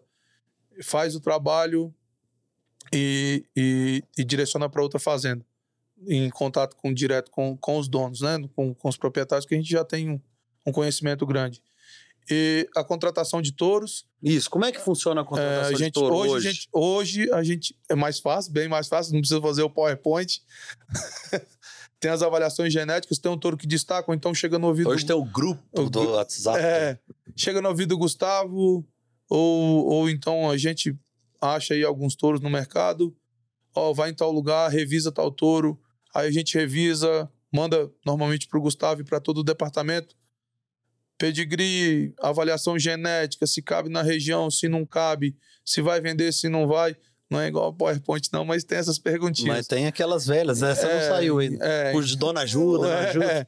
Então, assim, a gente faz isso. Normalmente eu gosto de ver as mães, né? Naqueles lugares que, que dão oportunidade, a gente vê a família do- dos animais. Então a gente faz a revisão, toda a revisão morfológica, toda a revisão eh, de genética, das avaliações genéticas, Passa pelo conselho. passa pelo, pelos técnicos e direciona ao Gustavo, que é o que bate o martelo, né?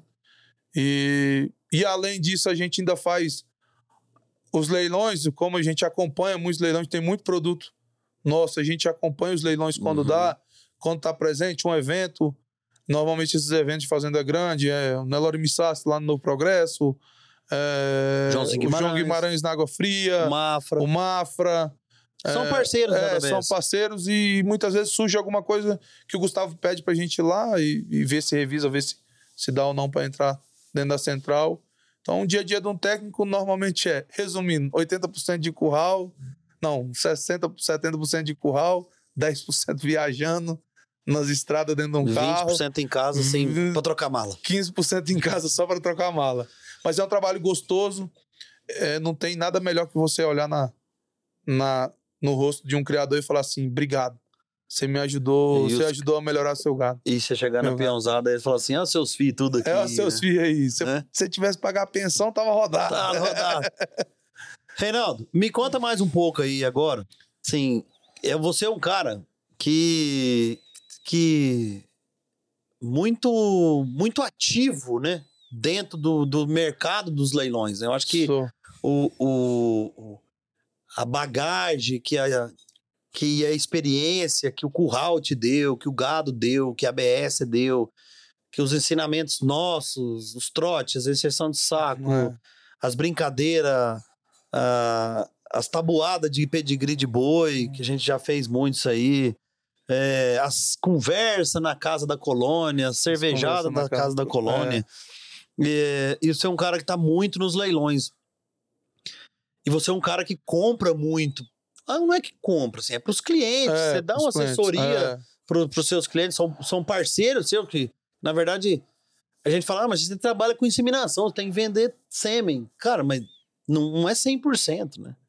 Às vezes não é fazenda que é touro zero, você precisa É, dar o, esse to, o touro direcionamento. ainda somba muito. E agora voltando pro meu lado mais um pouco dos leilões, assim, dá um, dá um direcionamento muito forte, né? Dá. Você dá. vem trabalhando muito forte Vem. nisso. né? Assim, porque assim, o que a gente vê muito nesse mundo é muito, muitas pessoas mal direcionadas. Isso. Então, assim, que acabam adquirindo algumas coisas que não são. que não vai. Que por causa de informação É, pequenininha, compra na verdade, errado. não vai evoluir. Não vai levar ao melhoramento genético. E assim, todos os animais que eu compro em leilão para, para clientes, Uhum. né, são direcionados para o melhoramento genético. Então, assim, tem muita gente. Como a gente atende muita gente. Então você ainda presta essa consultoria, é, assim. a gente tem, como tem muita gente que a gente atende, e o estado é muito grande. Uhum. Tem um fazendeiro, o seu Zé lá, que ele não sabe ligar uma televisão, entre aspas. Só para meu filho, como é que é comprar esse trem em leilão? Então, assim, eu sempre direciono para que não seja, não vou falar enganado, mas que não seja mal Mal direcionado, direcionado. né? Para aquilo. Então, a gente, graças a Deus, a gente tem. Eu formei vários plantéis com leilão, Uhum. principalmente de fêmea, no boom do, do crescimento da- da- das fêmeas, né? Dois anos, três anos atrás. Que hoje a gente toca esse projeto, né? Esses vários projetos. Então, assim, eu formei muitos plantéis com fêmeas. Dificilmente a gente tinha acesso a essa genética aqui embaixo, Uhum. né? É, e aí a gente direcionou para esses clientes e faz essa consultoria que é para é pra ajudar, Entendi. é para evoluir. É, eu falo assim, eu posso até eu posso até errar, mas a gente erra tentando acertar. Não, e, e essas indicações, ela, ela, ela- você diminui o erro, né? Diminui Você bastante. tenta diminuir. Que é um acasalamento também, né, Renan? É. Porque a gente vê muita coisa, Plínio. A gente vê. é, não sei se é. Vou contar a realidade que a gente. Eu chego em fazenda de duas mil vacas que bota ponta de boiada para cobrir vaca. Isso não pode mais. Entendeu? Assim, eu já cheguei em fazenda de duas, duas mil, duas mil Nós, como vacas. técnicos, nós, como. É, então, assim, não, tem- podemos deixar Não, acontecer não isso, tem né? como acontecer. Eu acho que a gente tem que pensar em melhoramento genético todo dia. Uhum. né? Então, não tem como isso acontecer, cara. Então a gente tenta direcionar. E vem evoluindo, graças a Deus, sim. Eu tenho muitos clientes que, que gostam dessa consultoria, apoiam essa consultoria e confiam na gente. O senhor gosta de comprar um tourinho central com um condomínio também, né? Ah, eu gosto. Gosta de fazer Eu um gosto. bolinho com o tourinho Ah, central. gosto, gosto. Eu tenho comprado alguns bons aí. E dá resultado, né? Dá bastante. É a compra certa, né, Renan? Bastante. É, a gente não pode entrar errado para tomar prejuízo. Né? Ah, um ou outro dá prejuízo aí, mas passa. Ô, Reinaldo, é... Eu tive escola, né? teve escola. o Gustavo é bom, professor.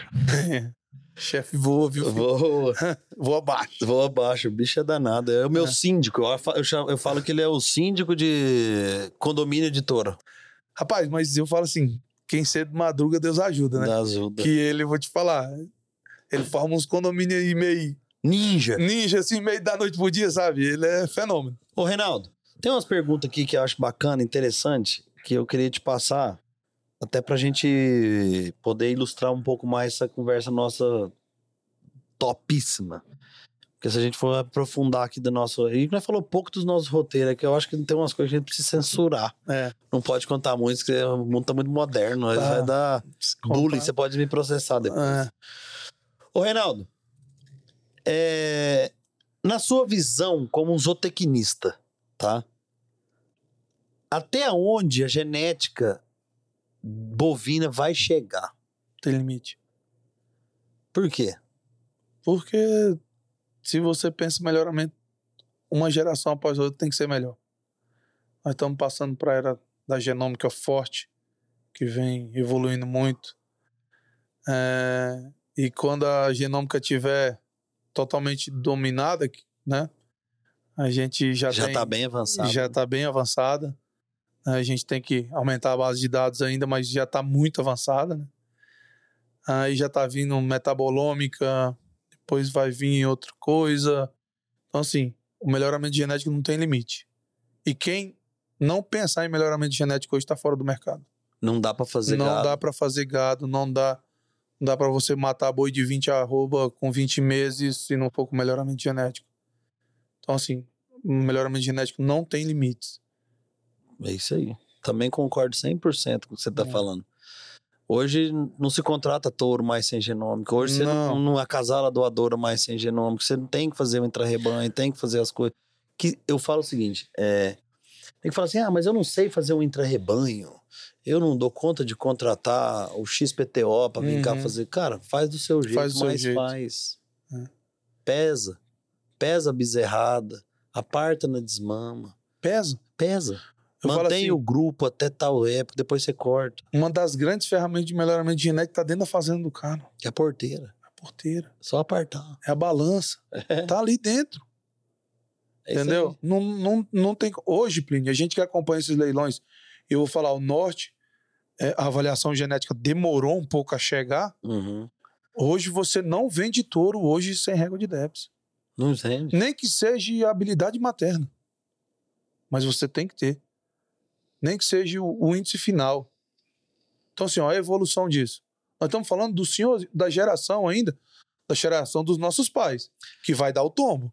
Cara, quando eu fui pra programa, você sabe disso, eu fui contratado para Para isso. treinar a mesa, Para conversar sobre isso. E eu Pra fico isso. tão feliz quando eu chego no programa, eu vejo lá uns quadrinhos.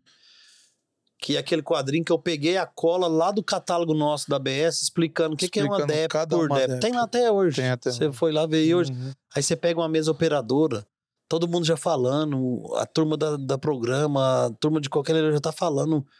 É, é bom pra leite, é bom pra perímetro, e o 3P, e acabamento, não sei o quê. Porque hoje tem que. E o Paulo força muito isso, eu tive conversando bastante com o Gordo aqui. E a gente tem que passar isso. Hoje, você viu na Esposa Boa? É. Você viu na Esposa Boa? Hoje não se fala se não tiver DEP, Não, DECA não 2, fala, DECA, tá não fora. Então, assim, nós E o estamos povo tá exigente, isso é bom. nós estamos falando de uma coisa que no melhoramento genético é pequena, né? Então, não se o, o, o vendedor de touro, o vendedor de fêmea, o cara que vai matar a vaca e o boi no frigorífico, sem melhoramento genético, ele tá fora do mercado. E você mexe, vamos falar, 70% do seu trabalho é em cima de gado de corte ainda? 70%. 70%. 70%. Que é o cara que vai matar boi. É o cara que faz matar, é o volume. É o volume. É o volume. Você tá na terra do volume. Esse cara tá, esse cara já me exige. Muito. É, as fazendas que eu atendo de 2011, 2010, 2011 pra cá, Hum. onde a gente pegou um gado todo quebrado, todo Fez a apartação fez, fez a seleção. Hoje já estão me cobrando, falam assim, cara, mas nós vamos chegar na evolução da precocidade sexual quando?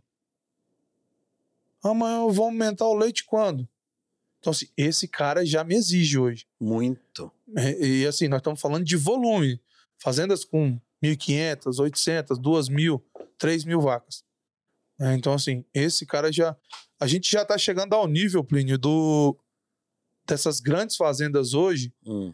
e já está querendo meio que direcionar individualmente os touros que vão ser utilizados. Com certeza. Entendeu? A gente pegar o gado comercial e fazer, entre aspas, uma seleção de identificação e um acasalamento direcionado em cima disso. Não mais por grupo. A, a exigência já tão, tá tão grande que algumas fazendas eu tenho três, quatro fazendas. Deve dar em torno de umas 5 mil vacas, mais ou menos, nessas quatro fazendas, 6 mil vacas, que eu já faço um trabalho direcionado para direcionado quase que para individualmente para cada touro. Né, A gente saiu de. Eu tenho uma fazenda que eu cito como exemplo. Quando eu entrei em 2010, finalzinho de 2010, começo de 2011, a gente, a média de desmama de macho era 180 quilos, Hoje já passou pra quanto? 260. Você tá louco. Esse cara vai pôr um outdoor seu lá. Né, graças a Deus, seu Osíris, seu Osíris, Como é que ele chama? Osíris, Fazenda? Fazenda São José, Tá onde? Tá em, no município de São Domingos do Araguaia. Pará. Então, assim, O homem é o, é o rei da Transamazônica, filho. é, a gente tem muito cliente lá. É o diamante do Pará. Eu, Isso eu, eu dou muita risada porque o Flávio Gordo Isso pega é no Gordo, teu pé, pega. cara. Eu cago de dar risada Pega, em casa. Lá, ele, ele, lá vem o gordinho da Transamazônica. É, ele, ele é foda. Ele é um companheirão. É, ele é um fenômeno. Reinaldão, outra pergunta bala aqui que eu gosto dessa aqui. Cara, qual foi o momento mais marcante seu como técnico da BS? Você consegue lembrar isso? Que você falou, puta, esse aqui é o que virou minha cabeça. Essa aqui é a chave, eu tô foda, eu sou técnico. O momento mais marcante, É. Não pode ser contratação. não. Mas assim, eu tive alguns momentos marcantes. Primeiro que eu entrei com desconfiança, porque não era do meio, Uhum. né? E é aquela pressão, né? Os donos de touro falam assim: ah, mas vou contratar um menino. É, mas nós era tudo moleque. É. Um rapaz novo. É que nós estava no meio da bolha ali, é mas assim, daqui. Aí você chegou um dia e falou assim: você tá pronto. Pode voar que você tá pronto. é isso aí. 2012, começo de 2012. Ele tava pronto. Você já Pode- nasceu pronto, irmão. É, e aí o, o Gustavo, naquele jeitão dele, né? A gente tinha acabado de comprar o campeão. E aí ele chegou assim: você vai ter que usar. Porque lá em cima o povo já te respeita. Então, assim, essas coisas não marcam muita gente. Não, Marco. num leilão da Matia, num, num alvoroço e compra e vai. Eu fui lá dar os parabéns pra ele. Você é ator de usar. Porque lá em cima o pessoal já te respeita. Então, assim, são coisas que marcam. O nome já tá pesado. Já. Mas, Reinaldo, a gente. Eu tenho isso pra mim. E eu tenho certeza que o Gustavo pensava do mesmo jeito. A gente só pegava no pé da gente quem sabia que ia pra frente, irmão. Quem gostava, né? Não, que tinha potencial. Hum. Gostar é uma coisa. Não, sim, e é o cara tem que ter. Você nunca viu eu e o Gustavo pegar no pé de um cara que você não dá conta de carregar Não. aquele fardo. Não. E assim, eu devo muito ao E Gustavo. graças porque- a Deus, lá na PEC Plan, da nossa época, estão lá até hoje. É na, cara- só, o, só o desgarrado aqui que saiu. é, na volta, eu te liguei. Hum. Quando eu tinha saído, que eu fui tomar conta das coisas do meu avô, eu te liguei. Falei assim, ah, tá difícil aqui e tal. Aí passou um pouquinho, Gustavo me ligou. Brabo. Brabo. O que que foi? Falei, o que que foi o quê, mano? Não, isso assim, assim, o Plínio me falou. A gente fica até emocionado de falar essas coisas. E aí ele... Aí tinha surgido a vaga que o Arthur tinha descido. Aham. Eu falei assim, Gustavo, não vou, velho. Porque eu tinha medo de eu sair tão bem, Uhum. né? Sair tão Tá voando. com as portas abertas. E eu tinha medo de eu tentar voltar e a BS falar assim, não, Não dá mais certo. não dá mais certo. E em 95% ou 99% dos casos isso acontece. Não dá né? mais certo. O Gustavo falou assim: vai, faz que eu tô falando. Eu tô mandando. Tô mandando. Quase assim, eu tô mandando, pô. Eu conheço a fera. A educação dele é Então, lógica. assim, isso eu devo muito a ele, cara. Isso é bom. Muito, muito, muito, muito, muito mesmo. Reinaldo, a turma nossa, cara, é, é diferente. Mas E- assim, E por isso que nós. nós eu falo, falo- falei com o Gustavo aqui o dia que ele teve aqui. A gente tem muito orgulho de ter feito parte de. É. Eu tenho muito orgulho de ter feito parte da, da, da equipe do departamento técnico. Porque, tipo assim, a nossa turma era muito boa. É muito boa. mas ô, Plínio, se você pegar, os caras tão voando, velho. Até O hoje. Diego hoje é supervisor do, do Mato Grosso do Mato Grosso do Sul. Saulo. Voando o Saulo. O Tianinho, onde o tá? Tianinho, onde tá. Todo mundo. Então, assim, tá todo mundo voando. Faustinho. Fala, meu, eu falo, a gente brinca.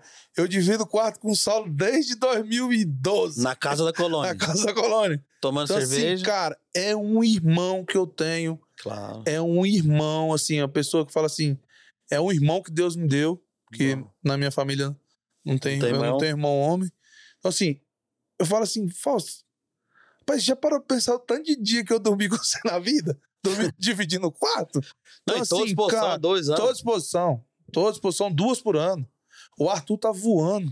Tá bem. O Arthur tá muito bem, voando. Tá, os voando meninos baixo. novos que entrou e agora tá tudo Voando rodando certinho. baixo. Mas sabe o que que é? A gente forma. A gente forma a gente. E a BS é isso, cara. Do mesmo jeito que começou comigo, com o Tianinho, com o Gustavo. Com o Gustavo primeiro, depois o Tianinho, depois eu. For, vai formando e vai pondo no esquadro. E outra, de novo, nós só pega no pé e pegava no pé de quem negócio dava conta. Você fala da casa da colônia, cara? Ah. Aquela casa da colônia.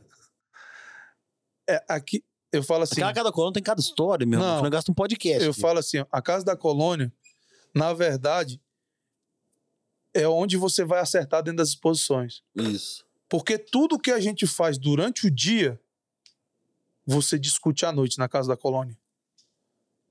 Vai até 10, É, revisa 11, né? tudo. vai tudo. Aí você vê um Romerão lá no meio daquele tanto de menino lá, falando, não, vai por aqui, assim, assim, ou então tá certo assim, não tá.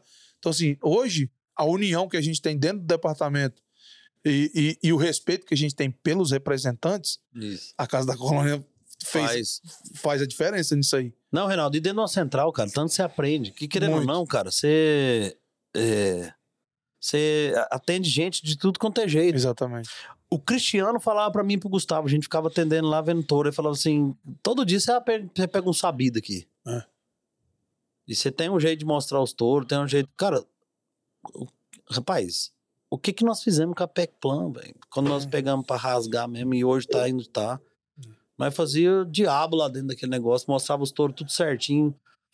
A gente era pequeno, tinha pouco touro, Pouco touro. mas o povo saía lá de dentro A gente com os montava os- pedidos, velho. Montava os roteirinhos. você Botava os roteirinhos lembra? tudo Monta história, certinho. história, história, história. Tinha capacidade de pegar e treinar a equipe nossa. Até hoje a gente faz isso. Aí. A gente faz Treinar assim, os meninos que vai mostrar os touros. Hoje a, Olha o atendimento da BS, irmão. a, a equipe da produção fica brava com a gente, porque chega, já tá montado de uma forma.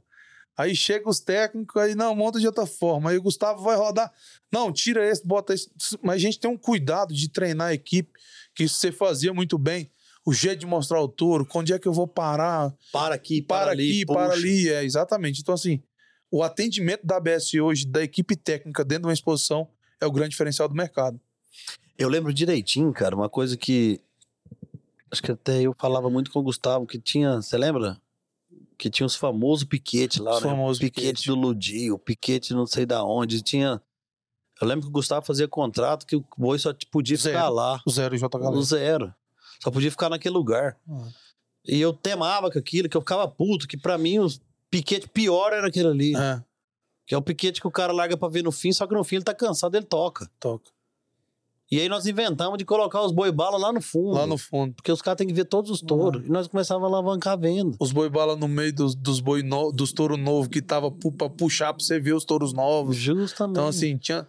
tinha aquilo, tudo- ali era, aquilo ali era igual um shopping, velho. É. É uma loja. É. Nós trabalhamos por aquilo Ah. ali. Nós temos que atender bem o cara.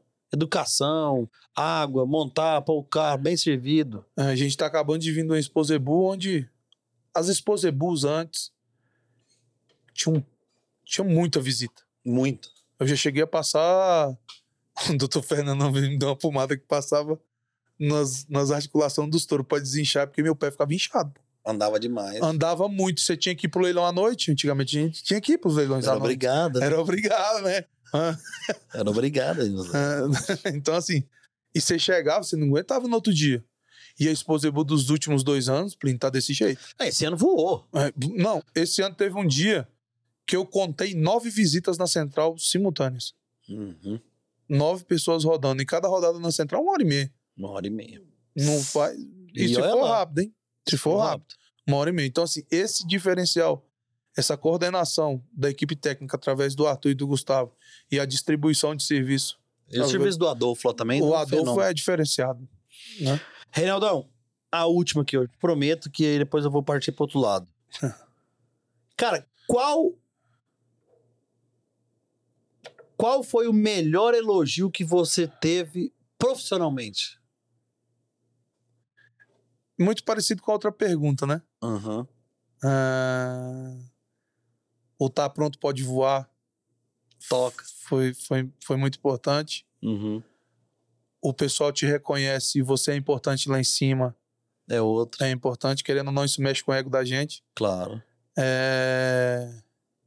E você escutar do meu pai, da minha mãe, da minha esposa falar assim: hoje você faz a diferença. Isso Parabéns pelo trabalho que você está fazendo. Então, assim, isso é. Essas, essas palavras são muito fortes. é- E quem conhece o Reinaldão pai. Ele é bruto. hein? Essa eu acho que é a mais, hein? É, Porque o bicho é. pra dar um parabéns. O... Dá um parabéns desse aí, meu amigo. Então, tanto que é assim, ó. O você conversa, conversa, conversa, conversa, conversa. Parabéns. Tchau. Tchau. Mas, Mas é é assim um que fenômeno. forma a gente, É um cara. fenômeno, É maravilhoso, maravilhoso. Paixão na minha Isso é vida. maravilhoso. Reinaldão, agora nós chegando assim na nossa, nossa retona braba, final, fina, na finaleira. Você acha que não? Nós já gastamos um tempo aqui já. Cara, como é que é o Reinaldão família, assim? Eu, eu tinha... Con... Nós, não é que nós perdemos algum contato, nós ainda falamos uma vez por mês, Fala. quando dá uma saudadinha, É. e pergunta, um... Às vezes um liga pro outro pedindo um conselho, É. né? Ah, eu faço isso, o que, que Não você faz, acha? faz, não é. faça. Algumas vezes eu falei, não, Não. não, não, não. Mais o não do que o sim. E eu te acompanho muito mas, assim, nas redes sociais. Você tem uma rede social bacana, assim, muito voltada para os Família. seus filhos, cara. Para sua esposa, Isabel, pro Reinaldo Neto, que eu tava. Tinha certeza que você ia ser empresário de jogador de futebol, agora já virou empresário de Beach jogador de beach tênis. Diz que o moleque é um avião no, do tal do beach tênis lá, que ele já era bom de bola, É. um centravantão forte. É. né? E a rapinha do Tasha Valentina, Valentina, cara. cara. Me conta um pouco desse negócio aí.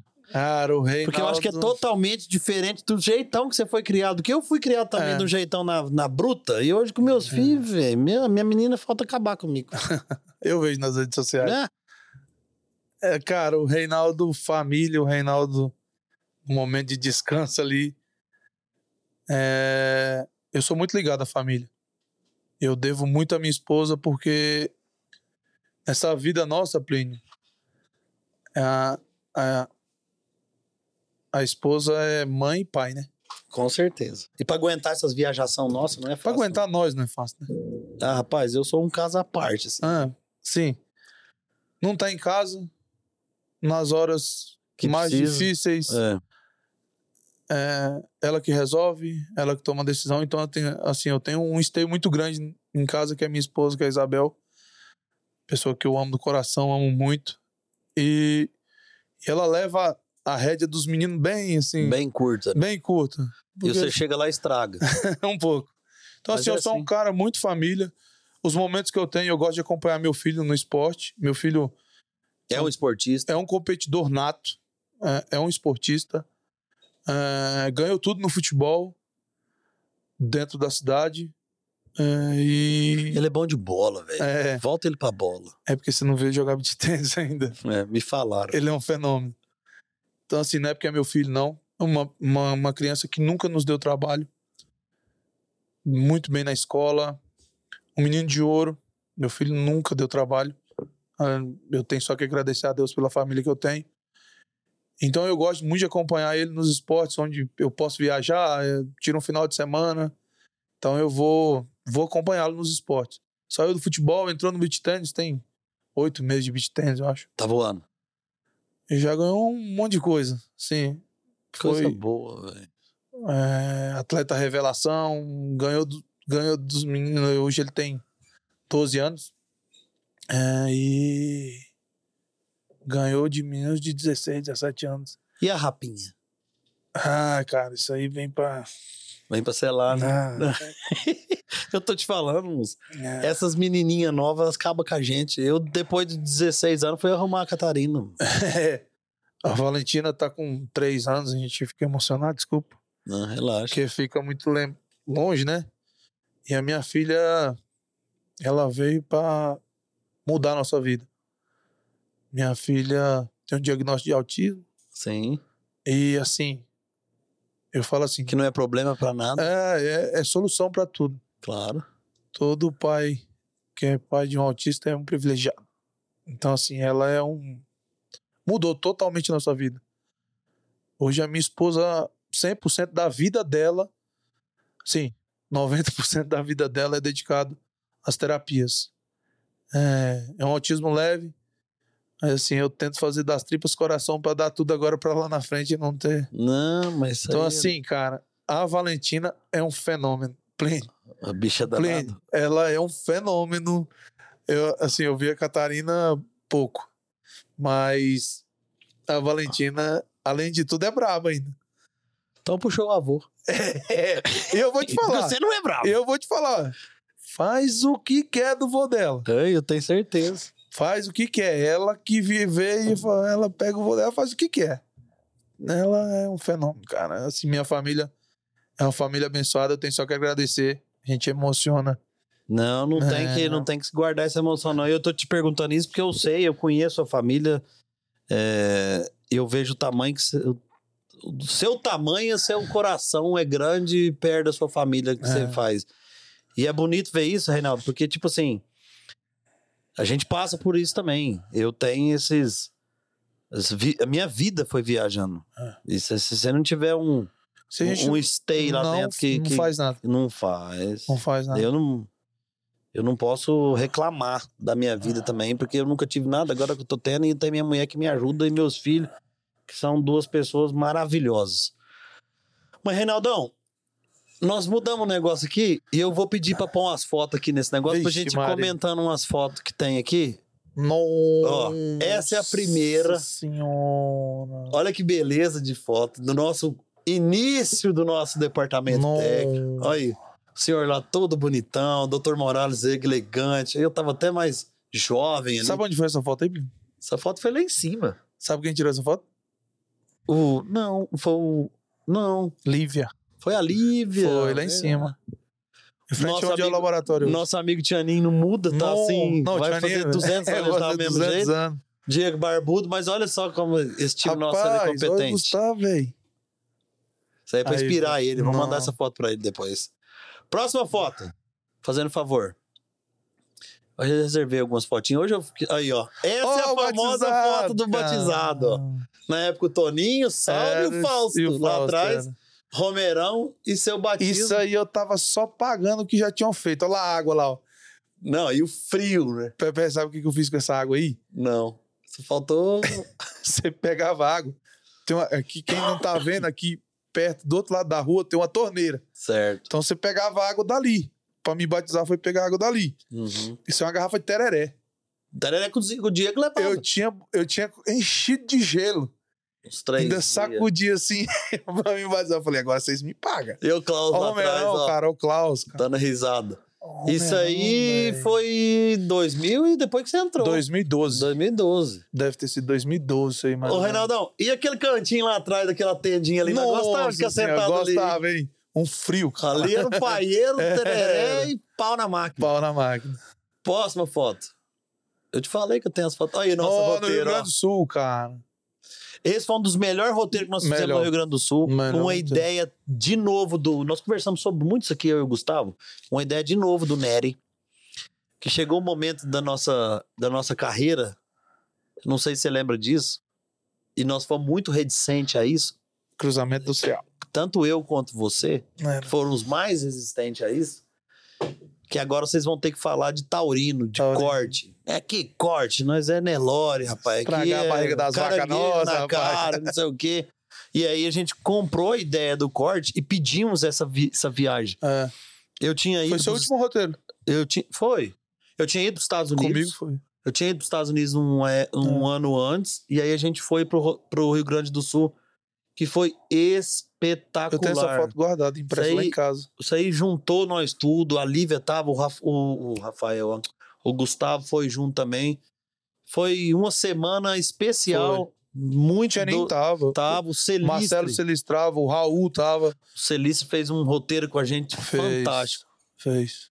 E essa é outra foto. Esse já tá mais zerado aí. Tava. Próxima. Fazendo favor. Essa é uma das clássicas nossa também, ó. Nossa. nossos roteiro técnico lá no Argel Fogliato. Primeira visita ao Argil Fogliato. Essa. Ô, Tony. Volta, calma. calma. Isso aí foi do, do, no Argel. no Argel. Primeiro roteiro. Pegamos um fogo monstro, lá Monstro. noite, na- É. na curva do rio lá. É. Fomos ver um filho do Fajardo. Tava na baia. Daí nosso amigo Raj, sempre com nós. O Tianinho Raj, do mesmo jeito, não muda nada. Robson do mesmo jeito. Foi, eu, eu tava mais dalgadão, né, Plínio? Assim, mas eu tava mais enxuto. Essa também eu vou mandar pro Morales pra ver se dá um ânimo nele. Ó, a barba. Eu tanto que tá gordinho. Isso aí já jagunço, tava na minha filho. erinha, já Tava. pesada. Próximo, por favor. Isso aí é uma, a próxima foto que você- viu é uma foto que eu tirei de você. Tony, velho. Maravilhoso. Essa foto é fantástica. Eu acho que esse foi um dos dias que a gente mais aprendeu. A gente teve uma aula com o Vartão, de uma noite Ele antes. fez uma apresentação. Uma apresentação pra gente. É, Essas idas no outono era maravilhosa. Todo o nosso roteiro. Gente, o, o, o, o Reinaldo, os roteiros técnicos, nossa, era de uma riqueza de muito. informação que, que, que, cara, Mas era um é momento. difícil fazer isso hoje, porque as coisas estão muito atropeladas, mas assim, não deixa morrer isso. Até, irmão. até dar uma cobradinha no, no Gustavo, né? E no Marcos Vinícius. Atenção. Marcos Vinícius. É, mas O Marcos Vinícius não viveu isso aí. O É, Marcos, não, mas tem que voltar. o Marcos Vinícius se passar uns dois dias comigo. eu vou pra Campo Grande agora no. No, no, no negócio do Gene Plus, eu vou pôr ele no meu, no meu Mas- carro comigo. Chama a atenção do Gustavo, tem que voltar aos roteiros técnicos. Tem que voltar. Plínio, você já parou pra pensar que a gente tinha acesso às melhores genéticas do Brasil e era os primeiros a chegar? E revisava os touros e contratava, Cara, E outras, via as outras, as outras centrais ficavam morrendo. Puta, Eu te falo que eu trabalhei na Morrendo. outra central e era, foi pauta de reunião. E a gente ainda tinha, algumas fazendas pegavam É o checklist de quem, de quem passava. A gente tinha o prazer de ir lá e assinar pra, Pa- pa- pra falar que nós tínhamos passado ali. E rapar o que tinha que rapar, né? Assim, ó, esse, Nós ro- pegava pouco, mas nós pegava os boi bons. é, Se esse roteiro... sobrar é o que nós não queria, lembra disso? É, Era os boi que eu peguei que o plano não quer, não. É. Às vezes tava erradinha, mas. é. Nós fomos ver Progênio do Galileu. Não, e, foi ver Dedal. E E, olhar o Dedal. Foi- aí tinha o rebate, o rebate. do polonês. é. Aí depois veio o Sul. polonês na Finge 2. Isso, Finge dois. sei É. tudo, velho. É, Essa aí foi a famosa foto nossa pra trás ali, foi a famosa foto nossa da capa do catálogo. da capa do catálogo foi. E a outra pra te encerrar aí, ó, dois caboclos bonito. Caramba, Ah. velho. eu mostrei essa foto aqui pra turma de São Paulo, os caras falaram que eu sou da Zona Leste. Caramba, cara. Hã? Olímpio Rio de Brito. Olímpio Rio de Janeiro. Fazendo a foi, Cangaia. foi aula, moço. Isso aí foi aula. Foi. Foi, um- foi onde nós começamos Foi- e foi das, das começo meu de montar isso aqui, foi uma das conversas Que, com o pô, eu quero essa foto, velho. Eu tenho ali. Eu tenho todas as fotos. Esse roteiro aí foi a primeira vez que me apresentaram que eu vi um gado baiano puro. Justamente. Foi aí nesse roteiro. E onde o senhor conheceu a raça cangará. A raça Cangaiá. Exatamente. Tem mais ou parou? Eu acho que essa é a Caramba, última. cara. Faz tempo, hein? Ô, Reinaldão, e com essa foto final, ó, agora eu vou fazer um encerramento Você bonito. tá. E com essa foto final que, irmão, eu tenho que te agradecer pra caramba. Você é um cara meu amigo, você sabe muito bem disso, a gente conversa muito pouco. Mas quando a gente conversa, a gente gasta 40. Acho que a última vez que nós conversamos no telefone foi esse ano, foi 50 e tantos Foi. minutos. Minha mãe falou: o que, que é isso? Falei, você quase não fica aqui, você ainda agarra no telefone pra gente conversar uns outros assuntos que a gente queria conversar, você me pedindo uns conselhos. Fico muito feliz de te dar conselho. Fico muito feliz de poder te ajudar. Fico muito feliz de poder ter você como meu amigo. Você é um amigo meu. Você é meu amigo mesmo. Você sabe muito bem disso. E, e eu gosto muito de você. Acho que você é um cara fenômeno. Já falei isso em microfone, que eu te acho um cara espetacular. Um dos caras que conhece de gado, que viveu o, o gado na realidade, vive um conceito, um jeito diferente, com volume. Que, tipo assim, quando a gente tava no departamento técnico, eu falei, gente, nós temos que respeitar um pouco o Reinaldo, porque nós vemos meia dúzia de vaca, quando um movimento que ele tá vendo 3 mil vacas num curral. Né. E lá ele tá pegando volume. Então a gente tem que pegar um pouco da cultura do gado de lá. Por isso que a gente ia observar muito. Consegue vender no Pará? É. A gente fazia isso porque você tinha o olho de, um vol- de um- de uma extensão maior de volume de gado. E, tipo assim, te agradecer demais, irmão. Você sabe tanto que eu gosto de você, de você ter vindo aqui, sair de Marabá pra vir aqui em São Paulo. Eu sei que é difícil. Obrigado, obrigado ABS ter ter te liberado pra vir aqui. Eu sei da agenda de vocês. Obrigado ao Gustavo, ao seu departamento aí, do, do, do- Marcos. do Marcos, ter liberado você pra vir aqui ficar conosco, aqui, passar esse dia aqui com a gente. Sim, e falar pra você que eu gosto demais de você, você sabe muito bem disso. Eu tô muito feliz mesmo de você ter vindo aqui, dar essas palavras, contar um pouco da sua história pra gente, de muita gente. O Parazão gente conhece, mas tem muita gente nossa aqui que não conhece o Gordinho da Transamazônica, tem muita gente aqui que não conhece o Diamante do Pará, e precisando de touro, o Reinaldão tá lá, e precisando de sêmen, o Reinaldão tá lá, precisando de serviço técnico, o Reinaldão tá lá, só procurar ele. E, velho, obrigado mesmo, muito obrigado do coração. Plínio, eu que tenho que agradecer do coração e eu queria aqui parabenizar você pelo. Você é um escutador de nosso eu sou, eu sou um cara que escuta o Lancecast, já escutei quase todos. Parabéns. O trabalho que você está fazendo é fenomenal. Obrigado. Continua, porque assim, a gente que Não, não, viaja não para, muito, não. chega lá, baixa esse podcast, vai dando risada e vai lembrando dos momentos.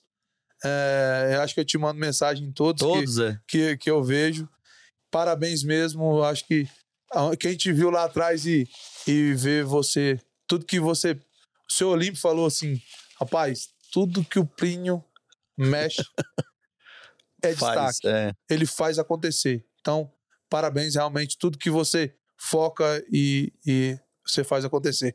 Parabéns mesmo, eu Obrigado. agradeço o coração. Eu fico feliz. É, de obrigado mesmo e isso. parabéns, velho. Tá um mimo aqui pra você, senhor. Tem uns, Ó, obrigado. uns Brig Night aqui que nós. Ó, obrigado. Você não vai nessa sacolinha pra carregar a sacolinha do beach tênis, não. Obrigado. Reinaldão, muito obrigado, Obrigado. de novo aqui por você ter vindo. Eu que agradeço. Obrigado. Gente, e com esse é, diamante do Pará aqui, eu encerro hoje mais esse Lancecast.